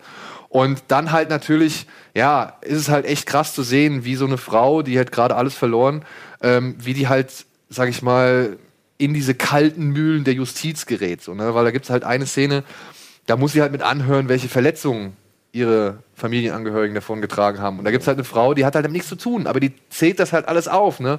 Und dann sitzt halt die Mutter daneben und muss sich das halt alles anhören und das sind echt wirklich fiese Szenen, so, ja.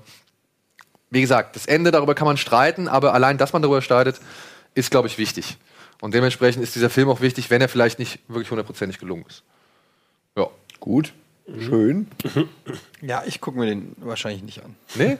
Ne, also, Also Diane Krüger hat man so noch nie gesehen. Ja, da, aber ich so Kinder verlieren und so ist momentan so ein bisschen mein Schwachpunkt. Das äh, zieht mich zu sehr runter. Ja, ich kann sowas auch nicht Also, gucken, weil es ist, ist einfach zu düster. und ich habe schon in dem Trailer gesehen, da wird dann noch schön aufgebaut, was für eine tolle und glückliche Familie ist, ein kleiner Junge und der ist so süß und so weiter. Und dann muss ich mich nicht da reinversetzen, wie das ist, äh, wenn man alles verliert. Das ist, das, das, sind, das sind die Ängste, die habe ich sowieso. Und dann muss ich mir nicht noch. Da gucke ich mir lieber hier die, den Steve Carell Tennisfilm an. Ich würde sagen, wir gehen erstmal in die Werbung und melden uns dann gleich noch zurück mit den zwei letzten Filmen für diese Woche. Die werden dann auf jeden Fall wieder ein bisschen, obwohl, nee.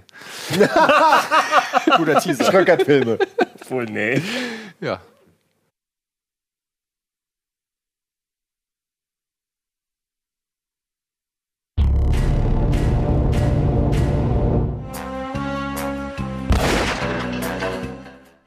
So, willkommen zurück zur aktuellen Ausgabe Kino Plus und wir sind noch mitten in den Kinostarts, deswegen machen wir auch direkt weiter mit noch zwei Nice. Filmen, die in dieser Woche anlaufen. Und ich glaube, der eine von den beiden, der ist auf jeden Fall schon bei euch irgendwie auf dem Radar. Er heißt Detroit und ist der neue Film von Catherine Bigelow, die sich hier mit einem, ja, wie soll man sagen, einem Aufstand, einem, einem. Bürgeraufstand äh, mit Rassenunruhen beschäftigt, die am 23. Juli 1967 in Detroit stattgefunden haben. Da gab es eine Party, wo äh, Afroamerikaner die Rückkehr von zwei GIs gefeiert haben. Die wird von der Polizei gestürmt und daraufhin, ja, sieht man halt, wie in den Straßen die Menschen sich ansammeln und es wird immer unruhiger, es wird immer nervöser und plötzlich fliegen dann halt auch Steine und Flaschen und dann fallen Schüsse und so weiter. Dieser ganze, ähm, diese, diese Party oder diese, diese Leerräumung der Party hat halt zu einem Aufstand geführt, bei dem 7200 Menschen irgendwie verhaftet wurden, bei denen, glaube ich, über 40 Menschen gestorben sind sogar. Boah, echt? Davon 33 Afroamerikaner und davon halt auch die meisten durch die Kugeln von Polizisten. Alter, was eine Party. Ja. Und es gab während dieses äh, Aufruhrs gab es vor allem einen Fall in einem Motel namens Algiers. Dort haben ein paar junge Männer haben halt Party gefeiert und hatten so eine dumme Schreckschusspistole. Das ist so eine Starterpistole fürs, fürs äh, Wettrennen. Ja. So, hatten sie dabei. Und irgendeiner, hier ist es übrigens Easy E aus Straight Outta Compton, kommt halt auf die selten dämliche Idee, damit auf ähm, ein paar Polizisten und Nationalgardisten zu ballern, die halt sich so ein paar hundert Meter weit weg befinden, die sie vom Hotelzimmer aus sehen. Wie dumm. Und er schießt halt darauf und daraufhin stürmen die halt dieses Hotel. Das ist ein allgemein bekannter Vorfall, bei dem ich kann's. Na, ich, ich nehme es nicht vorweg, vielleicht hat einer noch nicht davon gehört. Nee, ich es ist auf jeden Fall so, dass dann sieben ähm, schwarze junge Männer und zwei Frauen in diesem Hotel da von der Polizei festgehalten werden. Und diesen ganzen, also auf diese Phase, sage ich mal, des Aufstandes konzentriert sich dieser Film vor allem. Also der zeigt halt wirklich lang diesen Vorfall in diesem Motel, aber geht halt vorher noch so auf ein paar Randerscheinungen irgendwie ein und dann halt auch auf die rassistisch motivierten Cops und so weiter und so fort. Und das ist wirklich erstaunlich authentisch und, und direkt gemacht. Ja, also die Catherine Bigelow hat wieder ein absolut richtig gutes Gespür dafür, wie sie diese Zeit zurückholt ins Kino, dass sich das echt anfühlt. Aber dann hat sie halt auch wirklich verstanden, wie quälend und wie schrecklich diese, diese, sag ich mal, dieses Verhör ist, was die Polizisten da mit den Leuten vornehmen. Ja, ich finde, das ist ein bisschen zu lang gezogen. Also ich habe auch schon vorher verstanden, dass es eine Scheißsituation ist, in der sie sich da befinden. Aber alles darum, vorher und was auch im, Nach im Nachhinein dann irgendwie teilweise da angedeutet oder versucht wird, das ist erschreckend. Und wenn man jetzt gerade halt so die jüngsten Polizei, sag ich mal, Vorfälle aus Amerika kennt und die ne- letzten Rassenunruhen und Aufstände und so weiter, dann ist das ein Film, der ist aktueller denn je. Ja, und obwohl er vielleicht mal vielleicht dafür gedacht war, dass man das halt nicht mehr vergisst, ja, ist er eigentlich nur eine Mahnung, wie gefährlich und wie, wie brandgefährlich solche Strömungen in der Gesellschaft einfach sein können und wozu die führen können. Und dass man halt wirklich, ja, während den Anfängen so, ne? Also achtet drauf. Entspannt Also was- euch. Ja, wie du es gerade beschrieben hast, ist aber auch eine echt eine, eine Verkettung von sehr, sehr dummen Sachen, die, Genau. die, die man so nicht vorhersehen könnte wahrscheinlich. Aber, und diese Situation in Detroit, die hat ja halt auch, ähm, ein, ich will jetzt nicht sagen Rattenschwanz, aber eine Vorgeschichte, die ja dazu geführt hat, ne, dass, durch, dass die Leute halt alle da in diese Sozialbauwohnungen irgendwie gepfercht wurden, dass die Jobs nicht vorhanden waren und so weiter. Das Klima hat sich ja nach und nach immer wieder aufgestaut und angekocht und so weiter. Und dann irgendwann gibt's halt diesen einen Vorfall und plötzlich ist äh, die Kacke am Dampfen, ja. Und viele Menschenleben müssen darunter leiden. Es zeigt vor allem, finde ich, dass Amerika sich immer noch ab, auch abarbeitet an dem ganzen Rassenthema, dass das einfach immer noch ein Thema ist, weiß man ja. Und dass diese Filme jetzt entstehen, zeigt ja auch so ein bisschen das politische Klima, dass man über das Thema äh, mehr vielleicht noch als vor zehn Jahren drüber nachdenkt. Ich glaube, das, hat, das hat Bigelow ja auch schon im Vorfeld nochmal gesagt zu dem Film eben dafür, dass es ein Vorfall ist, der so fast 50 Jahre dann zurückliegt, ist der äh, so aktuell wie wenig andere Filme, die gerade sind. Das ist auch ein persönliches Anliegen von ihr war, diesen Film irgendwie zu. Ich habe noch ein Interview irgendwie im Vorfeld nochmal gelesen. Ja, ja glaube ich, glaube ich. Wie gesagt, er ist wundervoll rekonstruiert, er ist auch gut gespielt. Dieser Will Poulter, habt ihr den gesehen? Ja, ich meine, der spielt halt einen dieser Cops und der ist halt richtig fies. Ja, und wenn das, das, das glaubst du halt nicht, wenn du den vorher bei Wir sind die Millers gesehen hast, wo er so ein, so ein Dovi spielt, halt irgendwie sowas. Ja, also der ist schauspielerisch hat der sich auch richtig gemacht, also meiner Ansicht nach. Also Den habe ich schon auch in Revenant positiv wahrgenommen und jetzt noch in zwei, drei anderen Filmen so und der ist auf dem richtigen Weg, meiner Ansicht nach. Ich hoffe, er wird nicht die ganze Zeit nur in diese Weirdo, Schrägo, Badass-Rolle gesteckt, so, aber der, glaube ich, der hat noch einen ganz guten Weg vor sich. John Boyega macht's auch gut und ähm, kann ich wirklich nur empfehlen. Ist halt ein bisschen lang, ja, muss man sich halt wirklich auf einiges an Sitzfleisch gefasst machen, das man braucht. Ja, aber wir haben noch einen Film und der schließt die Woche dann wirklich warmherzig ab. Paddington 2. No, Mein oh komm. ja, Simon, bitte. Glaub mir, guck dir den ersten und auch den zweiten Jetzt Teil ernsthaft? an. Ja, du denkst dir vom Wirklich? Trailer, das ist ein ganz profaner Kinderfilm und so weiter. Total. Nein, das ist ein wirklich liebreizendes Stück Kino. Der erste Film war schon toll, hat schon so gewirkt wie so ein Wes Anderson Light irgendwie und auch der zweite schafft es wieder ganz große Sequenzen äh, ins Leben zu rufen, eine ganz ganz einfache, aber wertvolle Botschaft irgendwie mit auf den Weg zu geben, verliert seine Figuren und seine Geschichte nicht aus den Augen und findet dabei noch Zeit für Slapstick, für Witz und für wirklich schöne Filmzitate zwischen Charlie Chaplin und Buster Keaton. So, das ist echt gut. Äh, Lass Aber dich wirklich was nicht. genau, was ist das für ein Film? Ich meine, ist es ein Kinderfilm? Es ist eigentlich ein Oder- Kinderfilm. Es geht darum, dass Äh, Paddington seine, seine Tante irgendwie ein Geschenk zum Geburtstag machen will und er findet halt in so einem, in so einem Trödelladen so ein Pop-Up-Buch. Und das findet er ganz toll, weil seine Tante war halt noch nie, also seine Tante ist ebenfalls ein Bär. Sie war halt noch nie, in, Das muss man dazu erwähnen. Ne? Das ist sehr wichtig. sie war halt noch nie in London und er möchte ihr dieses Buch schenken, damit sie halt so ein, ja, ein schönes Stück London halt einfach Okay. hat. Und dieses Buch wird geklaut und naja, derjenige, der dafür verantwortlich gemacht wird, ist Paddington. Und Paddington kommt darauf in Grand Budapest Prison. Der kommt halt irgendwie in so einen rosa Knast. Mit den Klau eines Kinderbuches. Ah, hier, Hugh Grant. auch ja, und Hugh Grant spielt so einen abgehalfterten Schauspieler, der halt in der, in der Nachbarschaft lebt und ebenfalls Interesse an dem Buch hat. Und ja, jetzt muss Paddington halt irgendwie sein, sein Dasein in dem Knast mit den ganzen Leuten da irgendwie äh, auf die Reihe kriegen und gleichzeitig versucht seine Familie irgendwie rauszufinden, dass er halt nicht schuld ist an dem, an dem. Aber was soll er denn im Gefängnis? Er ist ein Bär. ja, Das wird, doch, will, das wird doch für Chaos sorgen.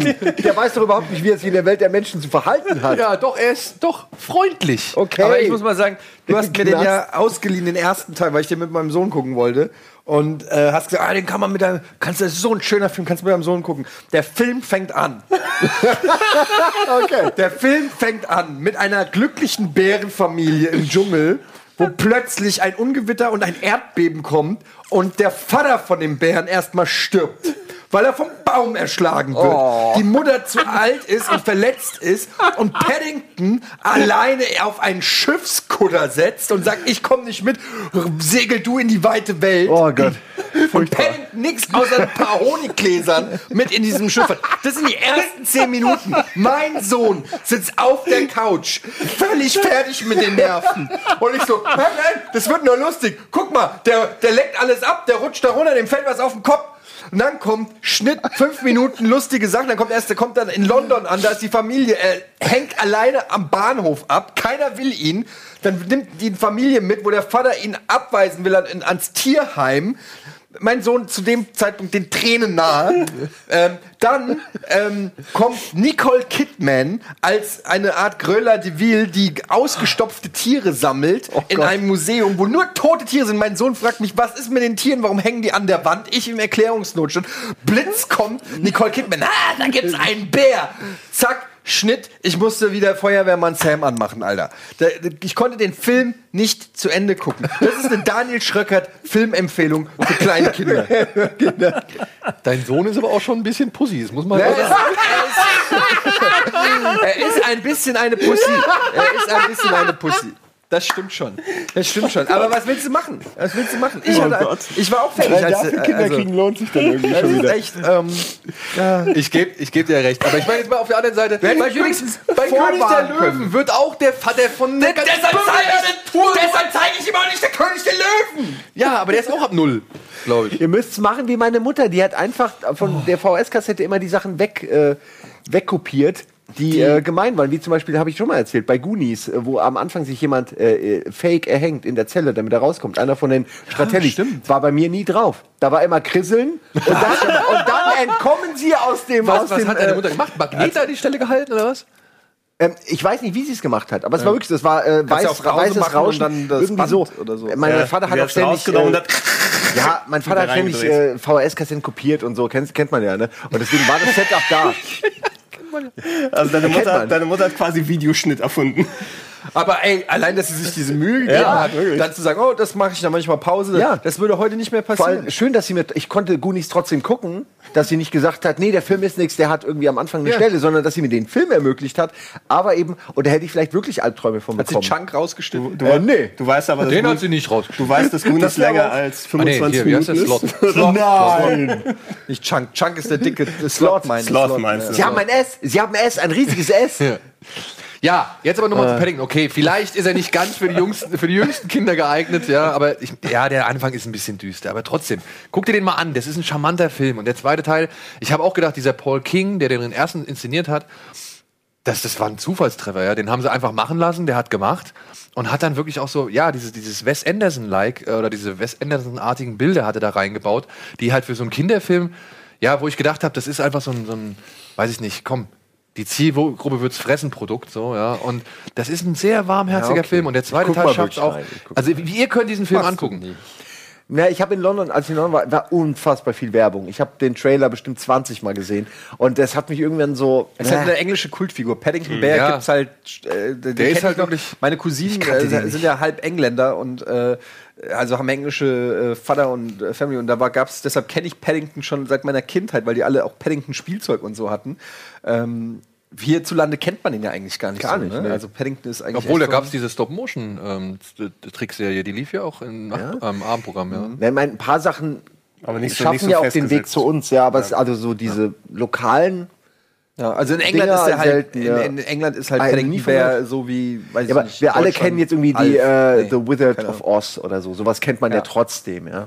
Ähm, obwohl das hier nicht populär ist. Aber, aber von Paddington hatte ich bis zu dem Zeitpunkt noch nie gehört. Siehst du maximal, wenn du im Flughafen einkaufen gehst.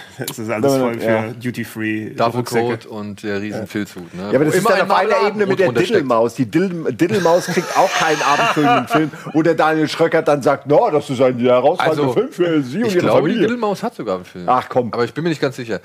Jetzt wird Aber ich finde da, ich sag mal so, wenn die Diddlemaus einen Film hinkriegen würde wie Paddington 1 und 2, würde ich mich da auch nicht drüber beschweren. Es wäre geil, wenn die Diddlemaus so einen Film kriegt, wo sie gegen eine Zombie-Apokalypse kämpft oder so. Ich das sag ja ich mir mehr angucken. Mut zu Crossover. Sowas muss man mal machen. Das war ein Crossover. Alien vs. Diddle. Diddlemaus. ich will sehen. Okay, jetzt will ich Ich sehen. dachte Diddlemaus Cross Showgirls. So, das Die war die am Filmstarts für Anfang diese Woche. Trampt und dann am Ende wird sie nur noch raus. Ey, guckt euch den bitte an. Guckt euch den Ja, an. wir Der hat gucken eine ihn. tolle Botschaft. Und er hat auch tolle Stars. Hugh Grant ist toll, Brandon Gleason ist cool. Also kann man sich wirklich problemlos als Erwachsener auch angucken. Und das Schöne ist, und das ist das, was mir an diesem Film wirklich toll gefällt, der ist, der ist halt einfach so unironisch. Der erzählt halt einfach eine ganz warme und der ist der der der ist so der steht so zu seinem Humor, der halt vielleicht kindlich ist so, aber der braucht nicht die ganze Zeit dieses Augenzwinkern oder diese Ironie, sondern der ist da aufrichtig in seinen in seinen Aktionen, in seinem Witz, in seinen in seiner Herzlichkeit und das hat mir halt vor allem am meisten gefallen bei dem Film. So wie noch dazu. So, jetzt machen wir ein bisschen Werbung in eigener Sache, denn ähm, es kann ja sein, dass ihr noch einige Filme auf der Uhr habt, die ihr gern gucken möchtet. Es gibt eine Möglichkeit da draußen, liebe Freunde. Am, äh, ja, heute. Heute ist der 23. Ne? Oder? Ja. Ja, ist heute der 23. Ja, ja, ja. Ja? Heute ist der 23. November, genau. Heute startet in Konstanz das Shivers Film Festival. Das ist ein Filmfestival, das sich so ein bisschen ja, auf die Fahnen geschrieben hat, Neues, Arthausiges auch mal hier und da zu präsentieren, aber auch Klassiker. Es laufen in diesem Jahr unter anderem zum Beispiel Starship Troopers läuft im Kino. Oh. Äh, zeigen sie. Und ähm, Den würde ich gerne mal im Kino sehen. ja, sie zeigen halt ein paar aktuelle Filme. Tucker and Dale kommt, glaube ich, auch im Rahmen des Shivers Festival. Sechs Tage lang aus allen Bereichen. Ist natürlich sehr Genre. Und die haben aber wirklich ein sehr schönes Programm zusammengestellt in diesem Jahr. Es gibt unter anderem, zeigen sie Three Billboards Outside Ebbing, Missouri. Der lief ja auch auf dem Hamburger Filmfest und lief auch schon ein paar andere. Das ist der neue Film von dem Regisseur, dessen Namen ich jetzt leider nicht weiß, aber der halt Brügge sehen und sterben und Seven Psychopath gemacht hat. Mit Francis, Francis McDermott und Woody Harrelson und Sam Rockwell in den Hauptrollen. Ein ganz fantastischer Film. Kann ich jetzt schon mal fürs nächste Jahr auf die? Uhr setzen. Three Billboards Outside Ebbing, Ebbing Missouri. Dann zeigen sie äh, The Killing of a Sacred Deer, den neuen Film von Yorgos, wie heißt der, Lantimos, der Regisseur von Dogtooth und da hab ich Lobster. Drauf. Ja, den habe ich auch schon gesehen. Der lief auch auf dem Hamburger Filmfest. Äh, Den kann man sich da auch angucken. Der ist auch toll. Und ich habe zwei Filme ausgemacht. Ja, die wurden mir mal vorab geschickt. Ähm, die durfte ich mir angucken. Der eine heißt Lowlife. Und gerade weil du ja jetzt so ein Fan bist. Nein, ich, das soll jetzt echt, das war jetzt einfach äh, nett gemeint, weil du ja gerade so ein bisschen Fable für Grindhouse-Filme wieder entdeckt hast, ja, durch diesen auch diesen Brawl in Cellblock 99. Aber den müsst ihr gucken. Okay, der, okay. der geht ab, Alter. Okay, Der gut. kommt in meine Top Ten List dieses Jahr. Ja. Ja, auf jeden Fall. Wie heißt der Titel nochmal bitte? Brawl in Cell Block 99. Brawl, okay, ich kann's Vince Vaughn. Ist das die so Prämisse- Undisputed? Nein, ist besser. Die Prämisse ist, die Prämisse ist, Geld. seine Frau, ja, die Prämisse ist, seine Frau ist Mal. gekidnappt von einem Kartellboss Und er sagt, ich bringe sie um, die ist schwanger und wir bringen das Kind und deine Frau, das ungeborene Kind, deine Frau um. Wenn du, äh, wir, aber die einzige Chance, wie wir es nicht machen, ist, du musst in, den, in das höchste Sicherheitsgefängnis und dort in Cellblock 99 einen Typen umbringen. Und um da reinzukommen, muss er halt erstmal komplett, er ist in, in den Knast kommen, vom Knast in den High-Security-Knast und dort in Cellblock 99, wo nur die Krassen sitzen. Der Das offiziell gar nicht existiert. der offiziell existiert. Und das geht nur, indem er allen Wächtern im Knast die Fresse poliert. Alter, der, und, und dann the only way. Ey, es ist so gut, ey, es ist so gut. Und Vince Vaughn ist, oh, ist der Badass. In der allerersten Szene ist er sauer, weil seine Frau fremd geht. Und was macht er? Er haut sein eigenes Auto zu Klump. mit, der Faust. Mit der Faust. So wie in Street Fighter. Ja, ja, ja, ja, ja, ja. Oder kriegt er Punkte? äh, Er geht da hin und haut einfach mit den, mit den bloßen Fäusten, haut das Auto zu Klump. Perfekt. Extra Punkte. So, darf ich Ja, euch auch wow. Wow. Ja. Kann nicht der Scheiße. Typ kommen, My Car, es ist ja so ein So, eigenes. was ist Lowlife? Lowlife ist auch ein Film, da habe ich am Anfang gedacht, oh, ist schon so ein bisschen komisch, bisschen low budget, bisschen zäh. Es geht um einen Luchadore namens El Monstro. Der muss für einen Typ, der andere Leute, das sieht man direkt am Anfang, die Organe rausholt ähm, und für Kaffee scherbelt. Für den muss er halt Aufträge erledigen. Es geht um es geht um eine Frau, die ihre Tochter damals irgendwie verscherbeln wollte, weil sie selbst in finanziellen Nöten steckte und die arbeitet jetzt in so einem Hotel oder führt ein Hotel, in dem es halt zu einem Zwischenfall kommt. Es geht um zwei Jungs, also zwei Freunde. Der eine holt seinen Kumpel gerade aus dem Knast ab und weil der sich halt im Knast anpassen musste, hat er halt ein riesengroßes Hakenkreuz ins Gesicht tätowiert. Alter. Und gibt's da nicht auch ein paar andere Möglichkeiten? Muss es, muss es wirklich. Haben wir den Trailer hier, äh, liebe Regie? Ja, Da ist da er. ist er. Das ist El Monstro, steht in der Tradition einer stolzen Luchadoro-Familie. Aber wir können den Trailer noch gucken. Das ist das Stapler Guy aus Office Space gewesen. Der Typ, den kennt man unter anderem aus Wrong Cops und Ja, Wrong. Stan Lee. Sie ist die Besitzerin oder die Leiterin des Hotels. Und ja, diese beiden Jungs, das sind eigentlich dickste Kumpel, aber er hat halt das Problem, dass er sich halt im Knast dieses.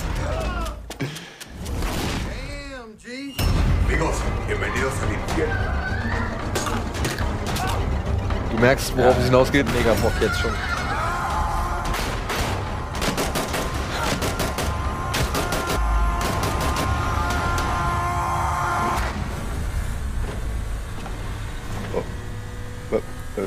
Ja. Ähm, den Film habe ich gesehen und ich dachte mir am Anfang so, oh, das ist jetzt so ein typischer Low-Budget-Slasher oder so ein Low-Budget irgendwie Gewaltorgie. Aber der ist sehr. Aber. Aber darüber hinaus. Aber darüber hinaus ist er noch sehr clever konzipiert, weil das ist halt so ein Episodenfilm und diese Episoden werden halt nach und nach abgefeuert, aber greifen halt so ineinander über. Und der Film generiert dann so nach und nach immer mehr Tempo, immer mehr Raffinesse und auch so, gerade wie das mit dem Typ mit dem Hakenkreuz dann irgendwann aufgelöst wird. Also, es ist ein Grindhouse-Film. Es ist ein Grindhouse-Film, der vielleicht ein bisschen billiger ist als Cellblock in, ähm, ähm, Brawl in Cellblock, Cellblock 99. Aber trotzdem, der halt mit einigem Sachverstand halt seine, seine Geschichte erzählt und dann halt auch, ja, solche Momente liefert wie in Cellblock 99, die halt dann das Genreherz oder Alter, die Szene, wo er den Kopf auf dem Boden und dann. Ja, genau. Siehst Die du halt nicht alle diese, diese, diese fiktive Mordlust befriedigt. Ja, gibt's auch bei Lowlife. Es ist Vince Vaughn, wohlgemerkt. Ja, ja. Also ich kann ihn euch nur auf die, auf die Uhr setzen, der ist schon mit Abstrichen, mit einigen Abstrichen, was halt das Genre angeht. Aber den wolltest du ja empfehlen, weil der läuft auf dem Filmfest. Der läuft auch auf dem Filmfest, genau. Nur um die. genau. Ah, Hatten wir schon wieder vergessen. Ja, Ja, ja. Wieder. Und ähm, dann habe ich noch einen Film gesehen, das ist der neue äh, Film von dem Regisseur, der auch Baskin gemacht hat. Den hatten Gregor und ich beim Schocktober. Das ist dieser türkische Horrorfilm. Genau, oder? das ist dieser türkische Horrorfilm, Chan, ich weiß nicht den Nachnamen. Und der hat jetzt gerade einen neuen Film gemacht, der heißt Housewife. Und das ist der, den wir gestern äh, teilweise geguckt haben. Und das ist so eine echt, ja, wie soll man sagen, treue Dario Argento-Hommage. Haben wir dazu den Trailer? Den haben wir auch, oder? Da können sich jetzt alle was drunter vorstellen. Und Ja, ja, deswegen zeige ich jetzt erstmal den, äh, zeige ich jetzt erstmal den Trailer. Naja, doch, Dario Argento Ja. macht Sinn. Ja, ja, du siehst ja schon den, das Spiel mit den Farben. Das Spiel mit den Farben. Siehst du, da ist jemand. Ja, und mit den voyeuristischen Kameraperspektiven vor allem. Und Bugs zum Bunny. Beispiel. Es geht um eine junge Frau, die ein bisschen psychische Probleme hat aufgrund ihrer Vergangenheit. Sie musste mit ansehen, wie ihre Mutter ihre Schwester in der Toilette ertränkt hat Klar. und dabei auch dann noch ihren Vater umgebracht hat. Und jetzt taucht plötzlich eine Freundin von ihr auf, die für zwei Jahre verschwunden war und bringt sie halt zu so einer Art ja, Selbstfindungssekte oder was weiß ich halt so. Und der Sektenführer, ein Mann namens Bruce O'Hara, dringt halt in ihren Kopf vor und plötzlich befindet sie sich so in einem richtigen Mindfuck-Albtraum. Der aber wohl noch eine gewisse Bedeutung und Hintergrundgeschichte hat, die mir aber nicht so ganz. Ja, die hat sich mir nicht so ganz. Film. Das ist auch ein türkischer Film, ja. Aber er ist in Englisch gesprochen und ähm, was man mal wieder Der sagen muss, dieser der Regisseur, der hat halt wirklich ein Gespür für miese Stimmungen und für unheimliche Stimmungen und für echt krasse Bilder auch. Ja. Ich habe gestern auch mal so 20 Minuten bei euch reingeguckt und äh, hatte auch direkt, das, mein erster Gedanke war, okay, es ist eine sehr intensive, awkward Stimmung in diesem Film. Äh, und wenn er die hält, ist es schon mal ein Guck wert. Ja, aber das Problem ist, gegen Ende wird es halt echt verwirrend. Und ich saß da und dachte mir so, versucht in der Logik des Films zu denken, so, Moment, warum hat sie dann da die umgebracht, wenn es doch darauf hinausläuft und es am Ende doch eh keine Rolle spielt, weil eigentlich geht es um das da. Also da sind so ein paar Sachen, die er da reinwirft und dann die er abfeuert, wo ich glaube, ich verstehe die Absicht so von wegen, ey, ich will den Zuschauer einfach mal was vor den Latz knallen und entweder du, du denkst dich da rein oder du nimmst einfach nur hin, weil die Bilder halt dir gefallen. Aber allein, oder dass du drauf rumdenkst, ist ja eigentlich ein, ist ja äh, quasi gelungen. Ja, ja, aber ich glaube, nach Baskin, da ging es auch mehr um Stimmung, um Atmosphäre, um Härte und nicht wirklich um eine größere Bedeutung hinter dem Ganzen so, ja. Und ich habe hier am Anfang halt, glaube ich, mehr Bedeutung drin sehen wollen oder reindenken wollen, als vielleicht da ist, ja, weil der, der Stefan, der das Festival leitet, der mir auch den Link dazu geschickt hat, der hat ja gesagt, ja, das ist halt eher so, ne, mehr, mehr die treue Hommage an Dario Argento, bei dem auch nicht immer alles logisch war, bei dem es auch mehr um Stimmung und, und, und Atmosphäre ging. Und wo eben nicht alles gut erklärt Der- war. Und auch nicht mal alles gut geschauspielert. Der Eindruck, den, den, der, den, äh, den der Trailer macht, ist eben nach Baskin das ja quasi, ich mache meine Hommage für Clive Barker oder so, ist ein bisschen Hellraiser im, im eigenen Bild und jetzt Argento, der tobt sich jetzt erstmal aus. Der tobt sich erstmal aus? Äh, der hat es auf jeden Fall also drauf. Ja, würde ich auch sagen. Also, wenn ihr die Zeit findet und wenn ihr in der Nähe wohnt und es nicht zu weit für euch ist, dann schaut gerne mal vorbei beim Shivers Festival. Ansonsten kann ich hier auch nur mal den Rat geben, guckt euch nach Festivals um. Die haben wirklich in diesem Jahr echt richtig viele gute Filme im Programm gehabt. Der Good Times lief auch auf diversen Festivals ähm, oder Patty Cakes und so weiter. Also es gibt tolle Filme, die im Kino vielleicht untergehen, aber die dann im Festival-Umfeld und auch mit dem Festival-Publikum doch noch mal echt ein bisschen mehr Spaß machen. Ja. Okay. Ja, ich würde sagen, jetzt gehen wir erstmal die Werbung und verabschieden uns Genau. von Gregor. Gregor muss jetzt gleich den äh, Retro-Club vorbereiten, oder? Äh, nee, Speedrandale. Speedrandale. Da komm ich dann aber auch Du kommst noch danach hin. dazu, wenn Genau. du Was wenn du Spiel? bist. Es sind äh, etliche Oldschool-Sachen, von Mega Man bis Wonder Boy. Habe ich alle durch. Hast du alle durch. Ja. Aber Kannst nicht ja in der gerne- Geschwindigkeit. Kannst du ja gerne konkurrieren. Ja, ich bin gern dabei wieder, Daniel, wenn dann Ihr könntet mehr... mal einen Speedrun-Dale machen, dann äh, mache ich da mal Sex.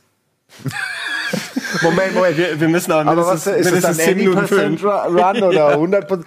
Geht es darum, dass sie auch satisfied ist? Oder Kategorie? ist es Any percent. any, Any percent, aber dafür so schnell, wie es noch nie Ja, okay, okay. Personal Best. Ich, Ähm, ich würde ich würd gucken.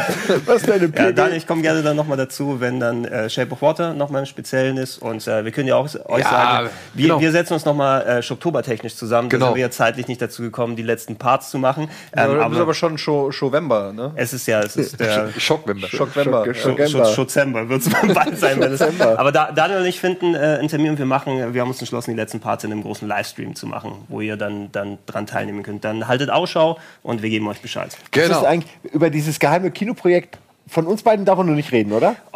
nee, also- ich, ich, ich will nur meinem Aber das ist ja nicht nur von euch beiden. Da sind ja, habe ich auch andere Leute dran beteiligt. Was meinst du jetzt? Was meint ihr denn? Ach so. Vielleicht meinen wir ja. unterschiedliche Ah, nein, Sachen. nein, nein. Wir meinen, glaube ich, wir, ich, unterschiedliche drüber Sachen. Doch, wir- ich glaube, wir meinen das Gleiche. Ich glaube, wir meinen auch das Gleiche. Hast du schon vergessen? Dass wir dabei waren? Ich glaube, ihr wisst noch nicht, was wir noch vorhaben. Doch, Doch, doch, ich habe. Okay, Entschuldigung. Okay, es gibt ein geiles Projekt. Also. Natürlich sind da nicht nur Gregor nicht beteiligt. Aber ich dachte mir, vielleicht können wir uns auch mal ein bisschen Ja, mach feiern. doch. Ihr dürft, man darf eh doch. nichts sagen, du Wir Spoiler, wir müssen- wir müssen- nicht Wir müssen schön vage halten, bevor alles dann spruchreif ist. Aber ja, freut euch auf was. Genau. Und jetzt erstmal auf die Werbung.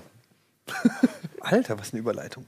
High five. Wahnsinn, wo kriegst du das her? Manchmal fließt es halt einfach. Jetzt müsst ihr aber halt auch irgendwann mal abschalten.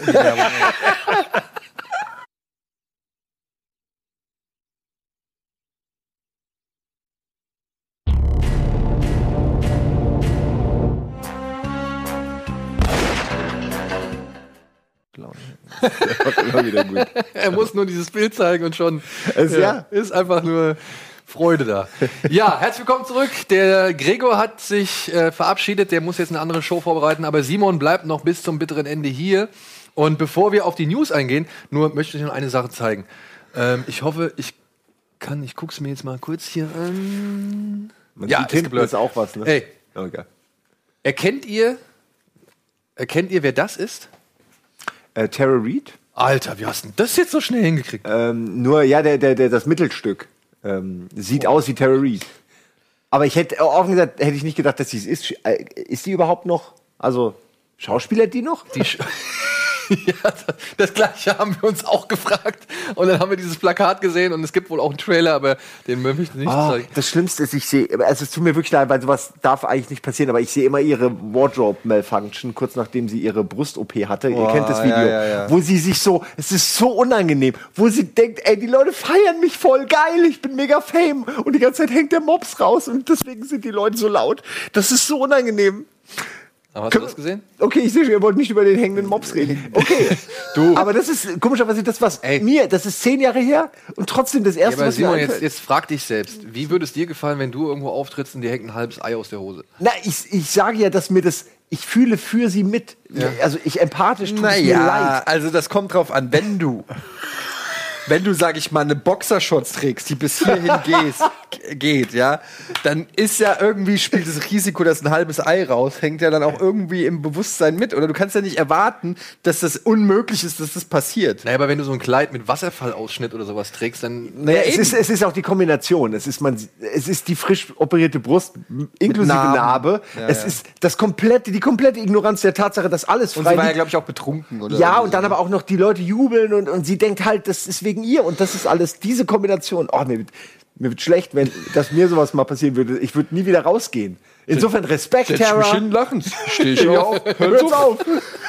Setz mich hin, lachend. Und wir hatten noch das hier. Wie findest du das? Proud Mary? Was ist das? Äh, Mary J. Blige oder was? Nee, Ta Tahaji P. Nee, aber warum? Äh, es ist einfach irgendein Das Film. ist, also, haben wir den Trailer hierzu noch? Aha. Proud Mary. Können wir den mal zeigen kurz? Ja. Das ist so ein, das ist wohl ein moderner Blaxploitation-Film. So. Das ist so die Cleop. Cleopatra Jones, Foxy Brown, was weiß ich, Hommage oder Antwort der Neuzeit mit der jungen Dame oder mit der Dame, die aus, wo hat sie mitgespielt? Der, der NASA-Film. Ja, Astronauten. Genau. Ja. Wie hieß Äh? Hidden Numbers?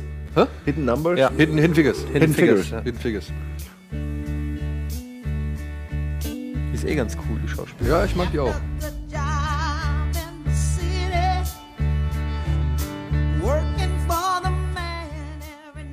Bei Dings hat die auch mitgespielt, bei Emma Stone, dem Film.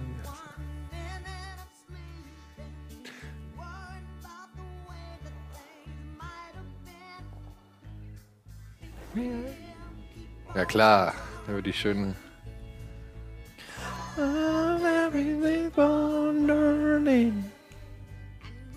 Rolling. Rolling. Oh, geil. Okay. Ich hätte gehofft, dass es diese Wendung nimmt. Was war das, eine Kamera? Up. Not exactly.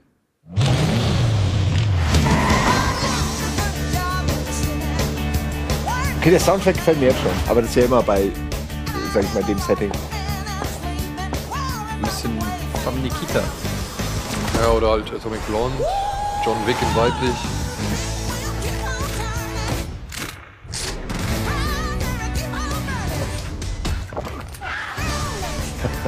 Mag den Schnitt. Da Regie? War das Danny Glover? Ja. Ty Duncan. Nee, nee, nee. Babak Najafi. Sagt mir nix. Who the hell are you? I'm Mary.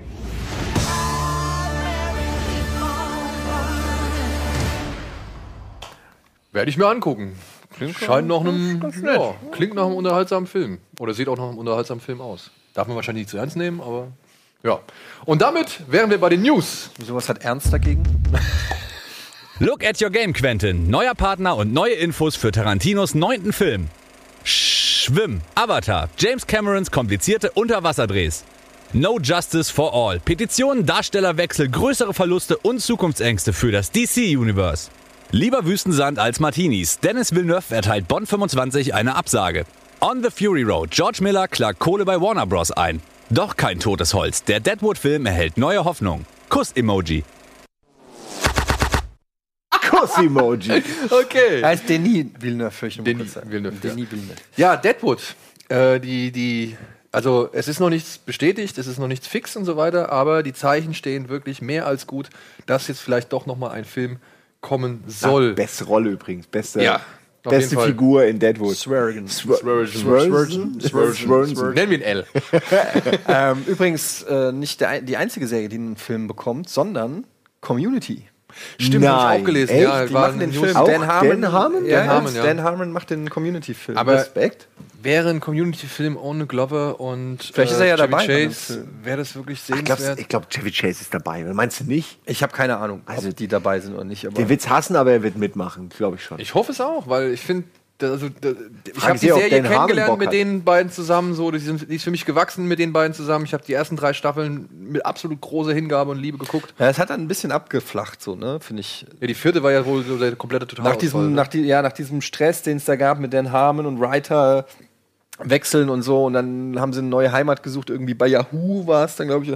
Da, Yahoo? Ja, ja, Yahoo Films hat es dann produziert und so, es war alles so ein bisschen, bisschen strange, aber ich weiß noch, das ist so, äh, wenn man auch Rick and Morty mag, das ist ja im Prinzip, Community hat ja auch diesen Rapid-Fire-Humor, der so smart ist, dass du quasi jede Folge dreimal gucken musst, um jede Anspielung und alles zu raffen. Hey, allein die Paintball-Folge ist für mich Ja, gibt- gibt ja mehrere. Alles Ja, die Zombie-Folge ist gut. Mehrere. Eigentlich jede, jede Folge ist für Auch sich diese Halloween-Folge, wo sie sich alle, ey, das ist so gut gemacht. Und dann halt noch daraus diesen, diesen Fehltritt, beziehungsweise diese ungewollte Schwangerschaft da irgendwie noch draus zu stricken und so. Oh, das war echt super. Ey.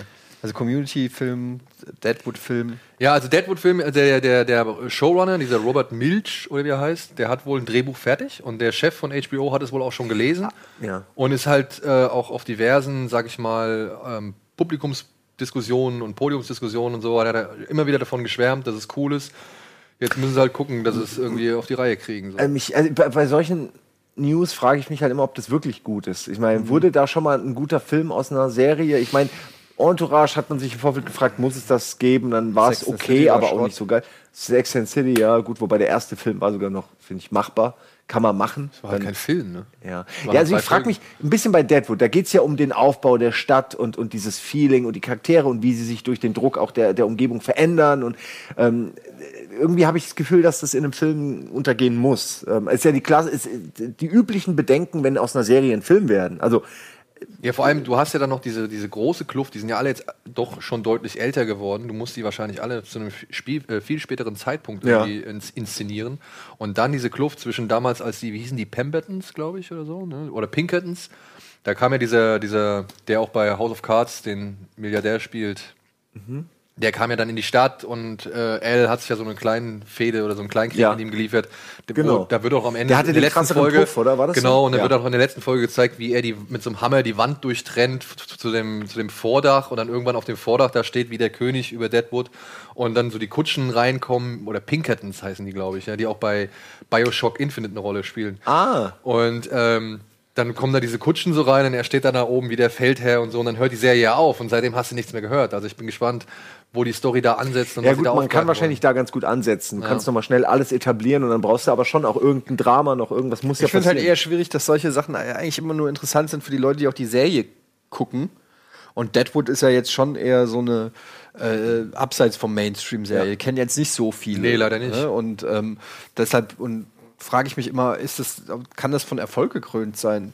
Gerade Ja, dann vielleicht also, durch Westworld jetzt so. Da ist das Thema Wilder Westen wieder ein Ja. bisschen drin. Vielleicht kann man da auf der Welle reiten. Und es gibt ja schon eine treue Fangemeinde, die immer wieder eine Fortsetzung gefordert Natürlich, hat. aber die gibt es ja bei jeder Serie irgendwie. Aber ob die dann auch gleichzeitig einen Film. Aber hab wenn der, einen Film, ja. wenn der Film, der soll ja wahrscheinlich dann erstmal nur auf, über HBO kommen. Mhm. Also nicht wirklich ins Kino. Also der soll ja, nur über HBO laufen. Und ich denke mal, das ist so ein, wie soll man sagen, Geschäftsrisiko, dass die dann in Kauf nehmen. Die werden schon wissen, was sie Ja. machen. Ja. Casey Blois heißt übrigens der Chef von HBO.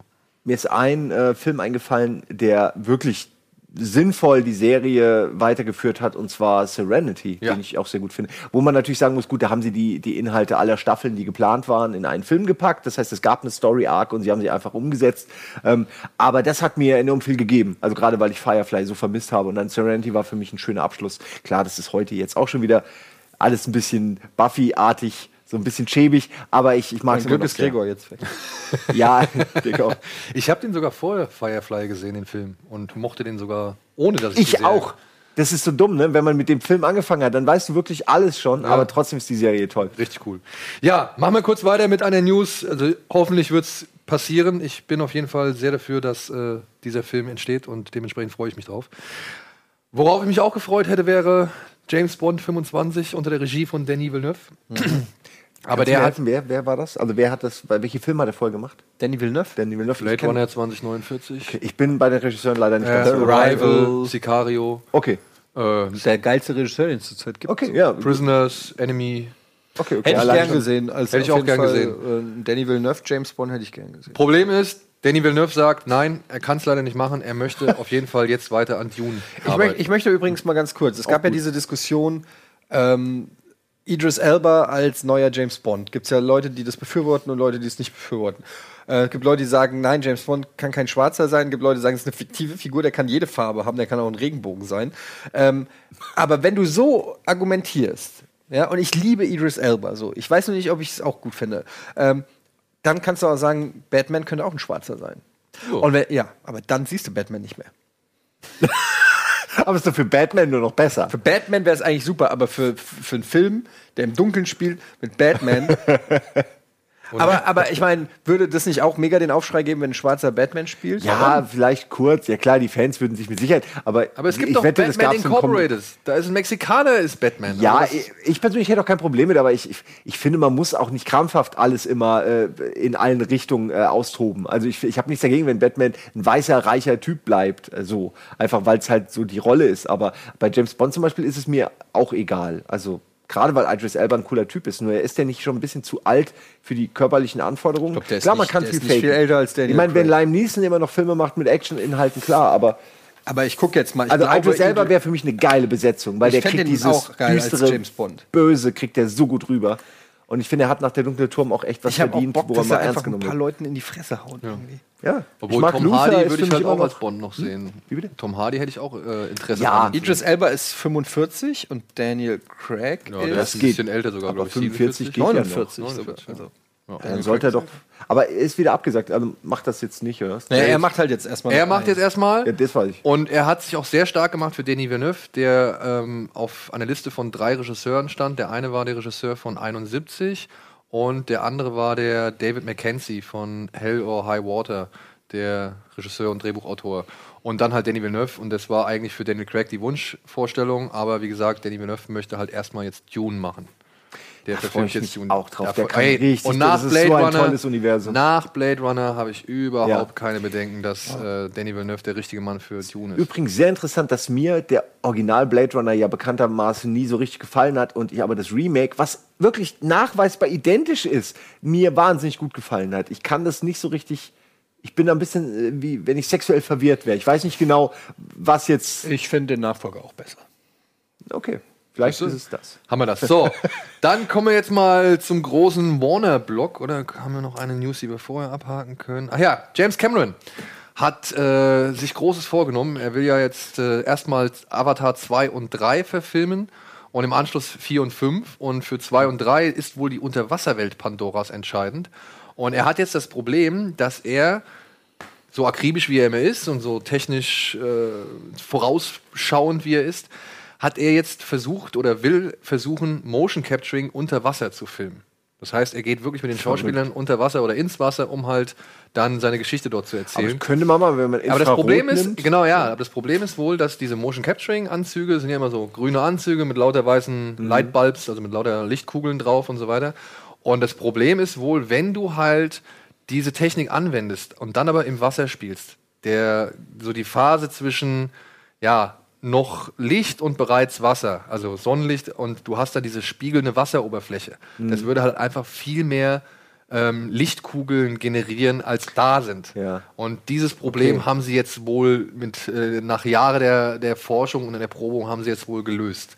Und er sagt, jetzt kann es auf jeden Fall losgehen und jetzt kann die Illusion hergezaubert Hätten werden. sie uns mal gefragt. Wir haben nämlich für Game One schon mehrfach unter Wasser gedreht. Wollte grad sagen. Und sogar einmal mit einem Green. Und dann haben wir den. Green. Hm? Bioshock. Äh, ja, und wir haben aber auch einmal wirklich mit einem, mit einem grünen Laken im Pool gedreht, haben dann gemerkt, das ist echt völlig bescheuert, weil es ist ja schon ein Bluescreen, weil die Kacheln auch blau sind und haben dann das Laken einfach wieder weggelassen und es hat einigermaßen funktioniert. Es sah nicht perfekt aus, aber James Cameron hätte mir in die, ins Gesicht geschlagen mit der Ringhand, aber es war schon, war schon spaßig. Ja. Hat funktioniert. So, und dann gehen wir schnell mal Er hat auf. vielleicht Game One geguckt, sich inspirieren lassen für Avatar 7 bis 20. Das hoffe ich. Ja, kann gut sein. Aber will der jetzt, also meine Frage, ich meine, hat er nicht noch andere Ambitionen? Ich meine, er macht's ja, wa- warum macht er nichts anderes mehr als, als Avatar? Naja, der will er das jetzt noch ernsthaft noch 20 der Jahre lang machen? produziert jetzt noch Terminator und so. Ja, aber du hast doch Ambitionen als Regisseur. Du willst doch nicht, du willst dir Aber doch das ist halt sein Klotz- Baby, das ist halt sein Star Wars. So, das ist halt seine Vision, die er halt umsetzt. Ich finde das auch gut. Ich, ich liebe James Cameron. Ich, ich habe das Gefühl, dass von ihm jetzt erstmal wirklich nichts mehr kommen wird die nächsten 20 Jahre. Aber ich muss ganz ehrlich sagen, ich bin da extrem. Also, wenn es nicht James Cameron wäre, ja, das es gibt, das ist das Einzige, was mir noch Hoffnung gibt, ist, dass es halt ey, James Cameron ist und da 8 Milliarden Euro oder Dollar irgendwie drin stecken. Aber ansonsten muss ich sagen, wenn ich schon die, die blauen Fressen da im Hintergrund sehe, mit Sam Worthington, da, ah, Alter, da muss er echt, das muss schon, da muss es ganz schön knallen, damit da ich, dass ich da noch Bock drauf habe. Ich frage mich eh, ob der mit Sam Worthington noch plant, weil Sam Worthington ist kein Kassenmagnet so, ne? Also das, ist, das, das ist jetzt Ja, kein das weiß Star. man natürlich ne? vorher nicht. Ja. Ja, weißt du vorher nicht. du kannst ihn aber schon umbringen. Also Nummer- in, in der Story. Das würde schon. Und dann kommt jemand anders. Ja, könnte, könnte Kann man machen. Jay Courtney. Na, ich denke, die brauchen noch. Ich denke, dass er ihn im dritten oder so vielleicht tötet und im zweiten jetzt noch was aufgebaut wird. Ja. Also das, äh, ich, Boah, ich hasse. Sam Worthington so sehr. Ich, ich muss sagen, ich, ich äh, mochte ihn in Avatar schon, aber er ist wirklich blass. Also einfach schauspielerisch er blass. ist, er ist kein, kein wirklich so großer Schauspieler. Chris Pratt, das ist Sam Worthington ist der, Ja. der lame Chris Pratt. Das die ist lame. Version of Chris Pratt. Chris Pratt wäre geil für meine, Avatar. meine aber- Lieblingsszene von Harold und Kuma, wo sie da langfahren abends und dann sehen sie so Typen auf der Straße, die genauso aussehen wie sie selbst. Und dann sagen sie, ey, look, there's the lame version of us. Das, äh, und, ne, Da, ja. ja. Ja, so, unser mach, Film. machen wir schnell weiter.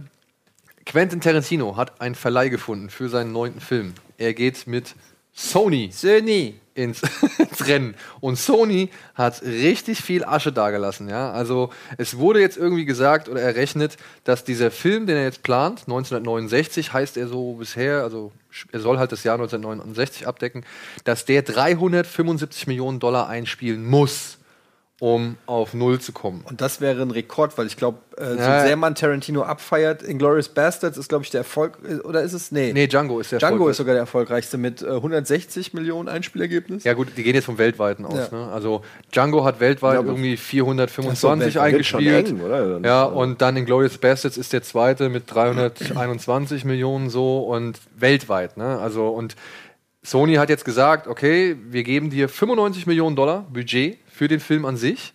Und Tarantino hat jetzt aber noch einen Deal ausgemacht, dass er einen Anteil kriegt auf den ersten Dollar von jeder verkauften Kinokarte. Das ist eine ganz seltene Regelung, das macht man heutzutage nicht mehr so, aber er ist anteilig. Er hatte vorgehabt, irgendwie 25 Prozent oder ja doch 25 Prozent von jedem Dollar, den dieser Film einnimmt, ohne Steuern, ohne Nebenkostenabrechnung und so weiter, gehen direkt an Tarantino. Da hat man sich ein bisschen runterreguliert, aber das ist halt ein Deal. Und er hat Final Cut. Und er hat Final Cut sowieso. Aber ich glaube, das hat er immer an Ja. seinen Filmen. Und es wurden auch schon Details zur Story bekannt. Es geht wohl um einen Seriendarsteller. Der hat eine ziemlich erfolgreiche Serie irgendwie In schon den bereits 70ern in Los Angeles. Genau. Ende der 60er. Ende der 60er in, in Los Angeles, hat bereits eine sehr erfolgreiche Serie abgelegt und möchte jetzt halt in, in, im Filmbereich irgendwie Fuß fassen.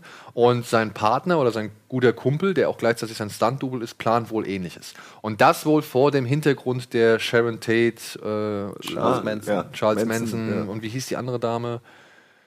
Lapiada oder so, glaube ich. Äh, Tate Lapiada Morde heißen die, glaube ich. Oder, also den zweiten Namen weiß ich Und nicht. es äh, wird äh, wo in der Erwägung im Gespräch sind für die Hauptrolle, was ich sehr geil fände, Tom Cruise, Ja. Brad Pitt Und oder, Leonardo DiCaprio. und Le oder Leonardo DiCaprio. Und mal Tom Cruise in einem Tarantino hätte ich mega Bock drauf, Ja, muss ich ganz ehrlich auch. sagen. Auf jeden Fall. Alle anderen hat man ja auch schon gesehen. Der Genau. holt ja aus allem das Beste Ja, auch raus. und aber der, er, er zeigt, super. also Tom Cruise mal in, einer, in, einer, in so einer Badass Tarantino-Rolle, wo er nochmal den Schauspieler Tom Cruise, der so ein bisschen gelangweilt immer in allen Filmen kommt, weil er es halt so aus dem Ärmel schüttelt, den Tom Cruise. Ja. äh, und da hätte ich nochmal Bock drauf.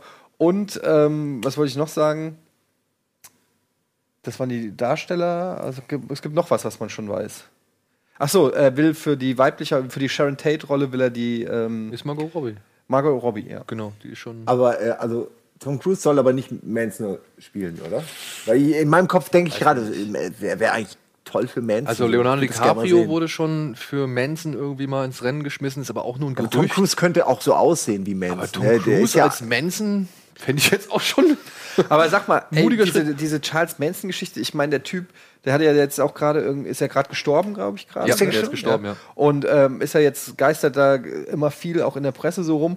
Ähm, den zu glorifizieren ist ja schon auch so ein bisschen fragwürdig. Und ich habe so ein bisschen Angst bei Tarantino, der ja so ein Fable hat für Gewalttäter, so dass man, ähm, ja, ich weiß nicht, der Typ ist halt einfach, Ja. der ist ja kein Held, oder? er Aber muss, halt, man diese, er muss halt wirklich klar machen, dass der Typ wahnsinnig Glaubst ist. du, der wird. Also ich Also- bin mir vielleicht gar nicht sicher. Naja, der hat ja so einen. Fankult, so ein bisschen. Ja, ja, aber ähm, was Tarantino ja zum Beispiel auch mit Django Unchained ganz, also wirklich wie fast noch nie gezeigt hat, ist, dass er ja Gewalt auch wirklich schrecklich inszenieren kann.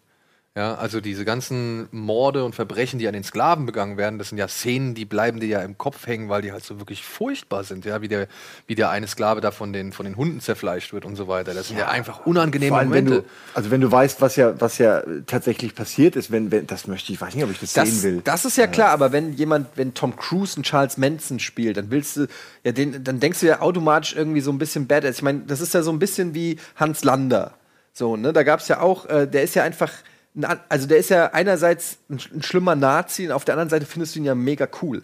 So, das ist ja schon auch immer so eine leicht fragwürdige Gratwanderung. Ich persönlich, für, ich, ja. ich kann das irgendwie ab, aber man kann es ja schon auch mal hinterfragen, ob das, wie das so ist. So. Was beide Figuren innehaben, finde ich, ist diese Faszination des Bösen. Also der, Mhm. der Hans Lander ist einfach dadurch, man sieht da jemanden, also die, die Figur erlaubt sich selbst auch so böse zu sein, wie nur, wie es nur geht. Und äh, diese, man neidet ihm, glaube ich, dass er sich diese Freiheit nimmt, einfach auf alles zu scheißen. Und das finde ich, äh, das ist dann eben das Faszinierende. Und bei Charles Manson habe ich das Gefühl, ich äh, kenne mich jetzt nicht so gut aus, aber ich habe mich auch schon mal eingelesen in die ganzen, in die Thematik. Und der hat ja eine unglaubliche Ausstrahlung und eine unglaubliche Faszination für die Leute, die ihm gefolgt sind. Und ich glaube, dass das das Ding ist, was, was Tarantino äh, daran interessiert. Der und ich ja glaube, ein das ist das, was ein Tom Cruise unglaublich gut darstellen könnte. Dieses Sekten, also jetzt nicht wegen Scientology, sondern einfach, ähm, ich glaube, er kann diese irren Augen und dieses sektenartige äh, Predigen kann er sehr gut machen. Kann ich Aber mir ich, sehr gut ich vorstellen. glaube nicht nur, dass es darum geht. Ich glaube, es geht ja auch um das Gewinnbringende. Es geht ja um dieses Einnehmende. Es geht ja darum, dass dieser Mann dich auch fasziniert, dass du bereitwillig irgendwie einen Mord für ihn begehst. Wie hat er so, diese ja? Leute so weit gekriegt? Das ist ja wirklich Du musst ja eine gewisse, Frage. ja, der muss ja einen gewissen Charme entwickeln und es muss ja ein gewisser Charme gezeigt werden, um diese Leute halt für sich zu vereinnahmen, oder? Meine, allein, dass er heute ja, war Hitler hat. charmant? Ich weiß es nicht. Also, Nö, Hitler nicht. Aber das waren andere Zeiten, natürlich ein anderes Publikum. Aber ja, also also musst, ich will Hannah Arendt wird mir jetzt wahrscheinlich auch widersprechen mit ihrer Banalität des Bösen Theorie, aber ähm, ne, es ist halt irgendwas ähm, muss der ja in Menschen angesprochen haben, egal ob ein Hitler oder ein Charles Manson, dass sie ihm bereitwillig gefolgt sind. Also er muss ja schon einen gewissen, ich weiß nicht, entweder eine gewisse Faszination, eine gewisse Genialität oder irgendwie einen gewissen Moment ausgenutzt haben einfach.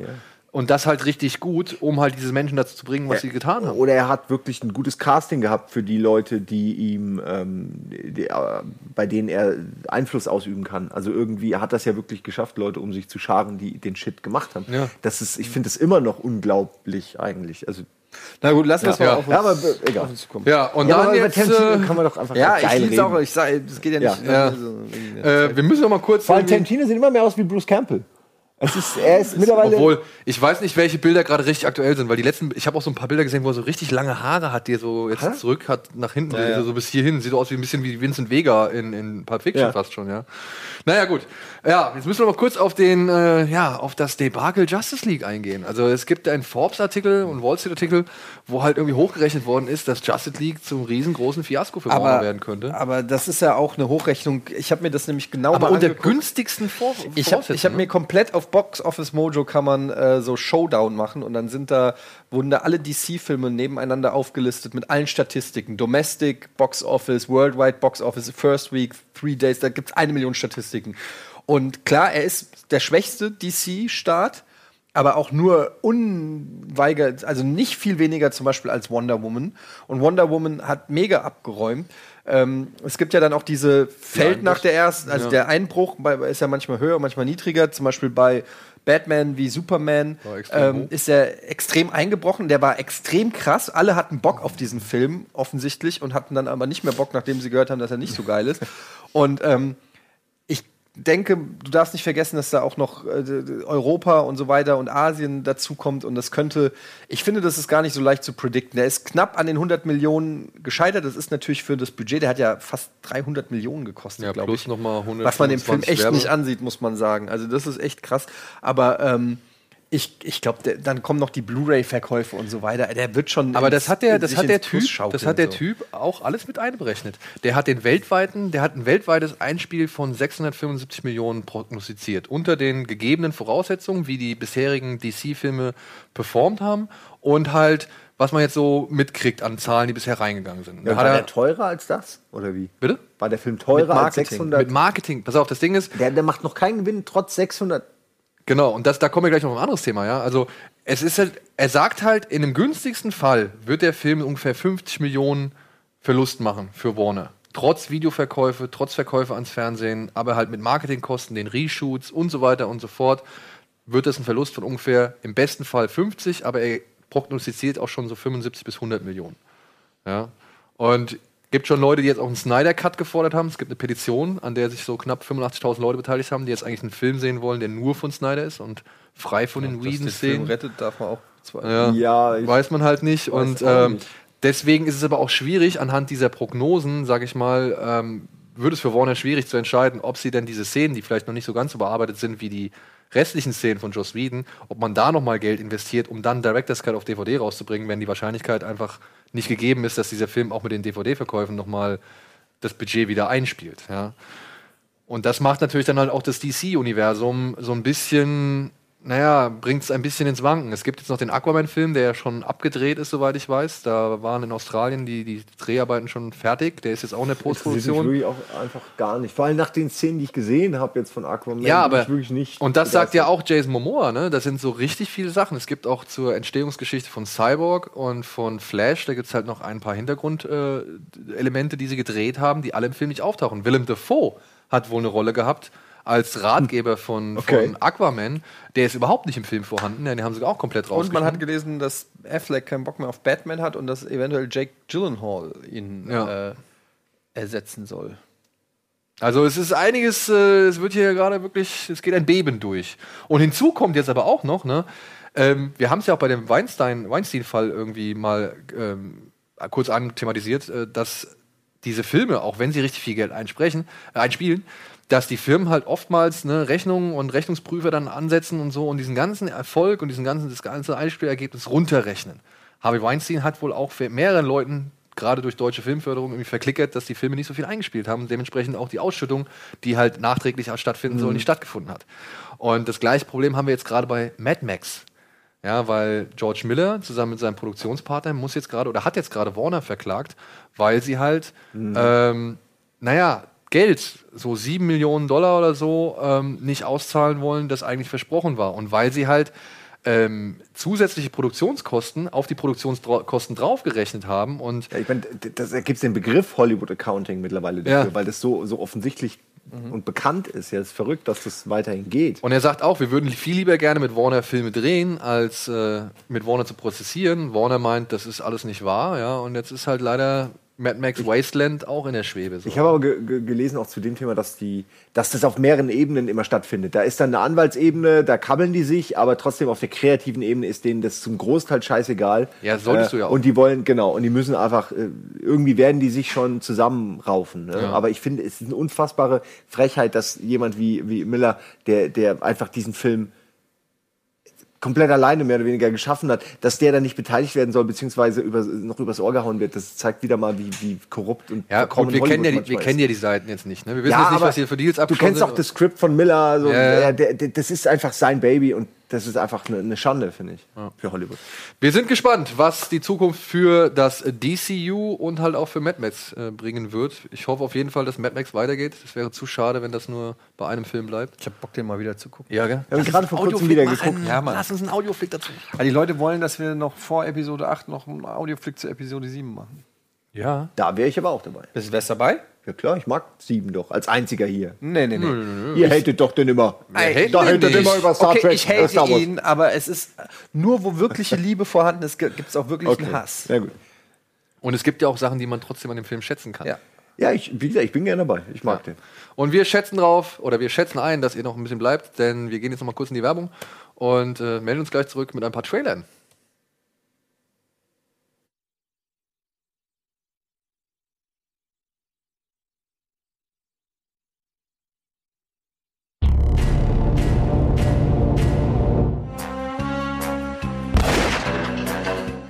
Bim, bim, bim, bim, bim, bim, Schießt bim. der ein Medipack dahin? Ich habe das noch nicht ganz verstanden. Weil das wäre ganz geil, so eine, so ein gegengesetzter James Bond, der, Leuten schießt, die hilft. der schießt die Schweiz dahin. Ja, er schießt die Schweiz. Der schießt die Schweiz in die Herzen der Menschen. Bankkonten und gute Luft.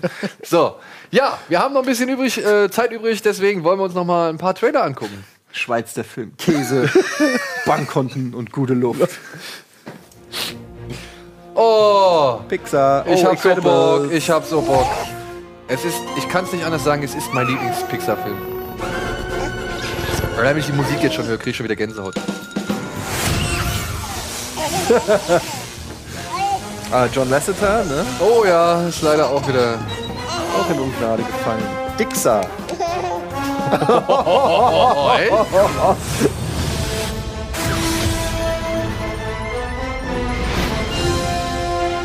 Die haben sich aber Zeit gelassen, Ja. bis der kam. Zehn Jahre oder noch mehr, ne?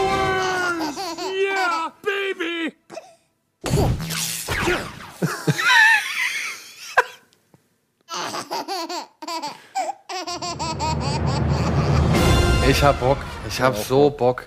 Und ich hoffe, ich hoffe wirklich, sie schaffen es, ähm, wenn dieselben Figuren wieder auftauchen, dann auch dieselben Synchronsprecher wieder zu kriegen. Weil ich muss sagen, Markus Maria Profitlich hat das in Deutsch richtig gut gemacht. Auch Nina Hagen als Edna fand ich richtig toll. Und genialste Verpflichtung war hier Herbert Feuerstein Als. für seinen kleinen Das Vorgesetzten. ist ich schon unfassbar. Ey, der sieht ja genauso Der aus. sieht auch Ja, ja, genauso. das weiß ich. es ist wirklich das ist perfekt. Also ich hoffe, wenn die wieder Ich auftauchen, weiß gar die nicht, ob Figuren. ich den auf Deutsch oder auf Englisch geguckt habe. Ja, vermutlich wirst du nicht auf Deutsch geguckt Ich haben. habe, glaube ich, auch auf Englisch geguckt. Ja. Ja. Aber ich äh, weiß, dass das auf Deutsch Aber auch gut war. den kann man sich auch wirklich problemlos auf Deutsch angucken und ich finde, die machen das alle sehr, sehr toll. Deswegen äh, vollste Unterstützung. Weiter, komm. Weiter geht's. tra- tra- tra- tra- tra- tra- tra- It's weird. You like Ah. hanging out with animals more than people. Das Spiel habe ich gern gespielt. Ach, Jumanji. Nee, Rampage. I rescued George, and he was Nee, ist Jumanji, oder? Es ist Rampage. Rampage? George never would have Ja. survived on his own. The Rock spielt gerade ziemlich vielen Dschungelfilmen mit. He definitely trusts you. Ja, kann langsam auch keine Affen mehr sehen, ey.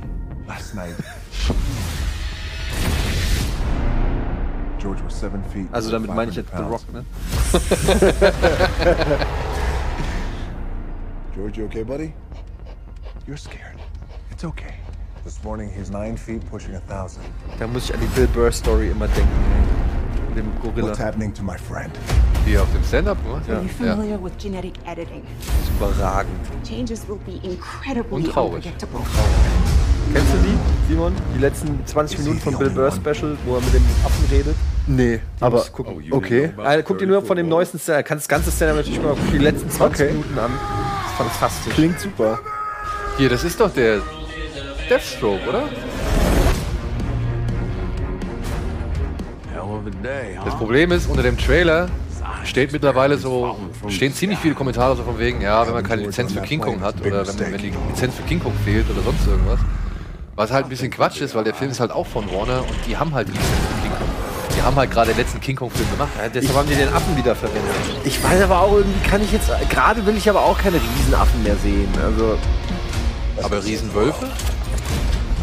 Ja, aber das war ja im Grunde hier schon Skull Island, war ja auch mit vielen großen Tieren. Ich, ich gucke das gerne, aber es erregt mich jetzt nicht mehr. Siehst du, das war doch klar. You have to evacuate Chicago. Holt einfach den Affen nicht in die USA. Kann man einfach, kann man sich darauf mal einigen. Ja? That's not happening. Lass den Affen zu Hause. Ja. Aber die haben doch schon den Riesenaffen. Okay, und den Wolf scheinbar auch noch. Damit Ich hätte mir die Affen noch ein bisschen. Ich hätte. Ja, das, sowas finde ich gut, ey. Ich will auf jeden Fall Zerstörung. Ach du Scheiße! das ist Rampage, Rampage! genau. Das ist fucking Rampage! Ja. Rampage! Jetzt raff ich erst, warum da der Wolf noch ist. Es ist Rampage! Pass auf, und jetzt kommt. Deal. Okay, zugegeben, da habe ich jetzt irgendwie, ich habe die Connection überhaupt nicht. Okay, dann dürfen sie es in der Stadt machen, dann bin ich okay, weil es ist mein. Okay. Deswegen, also haben wir nicht mal einen Screenshot von dem Spiel, dass die Leute, die das Spiel nicht kennen, irgendwie mal Wie wissen, oft ich da hochgeklettert, zack, zack, Immer zack, genommen, Ja, und immer, immer hoch auf das Haus und dann so, so schräg runter. Und nicht, Ding, ding, ding, ding, nicht in die Gasleitung. Ja, nicht in die Gasleitung. Und dann schön ein paar Leute fressen zwischendurch, ne? Ob die da auch die eine oder andere Hommage vielleicht machen, wahrscheinlich oder nicht. Also, sie nehmen es nur als Vehikel, um, um einen Affenfilm zu machen. Einen Monsterfilm. Ein Trailer, kriegen wir noch einen Trailer hin? Okay. Ha? Kriegen wir noch einen Trailer hin? Oder wird der Gunnar sauer? Ach, ah, nee, du bist ja heute da. Du bist ja bei Gunnar. Du, bist, du gehst Du- ja gleich, gehst ja gleich rüber. rüber. Äh, Sag, ja, ja, versuch genau, die ich bin der Wohnung ein bisschen Barkeeper zu heute. glätten, ja? bin der Barkeeper, bei weil ich eh immer da bin. Äh, da mache ich heute. Ein noch, ein noch, ein noch. Yes. Oh, jetzt wird's was Brutales. Hoffentlich. The haters always say, Oh. Tanya, tell the truth. Oh, hi Das ist- Sonja. Ja, das ist der jetzt, der endlich der richtige Trailer. There's no such thing as Da hab richtig Shit, Bock ähm, das ist das mit. Oh. everyone has their own truth. I was the best figure skater in the world at one point in time. Call that a clean skate, for Christ's sake? Do not swear in front of the kids. I didn't swear, you cunt.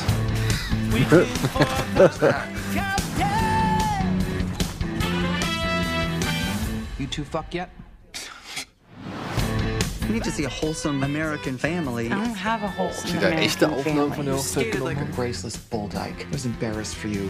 My entire life, I've been told I wouldn't amount to anything. You know what? Maybe I would.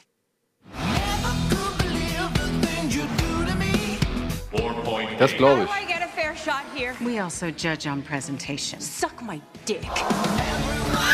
We're gonna need to even the playing field. I know a guy, shouldn't even be saying his name. Derek. The press wanted me to be the pile of crap. I never did this.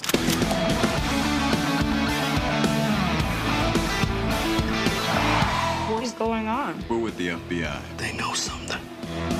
What can you tell us about Tanya Harding? I don't know a Tony Harding. Aren't you her bodyguard? Oh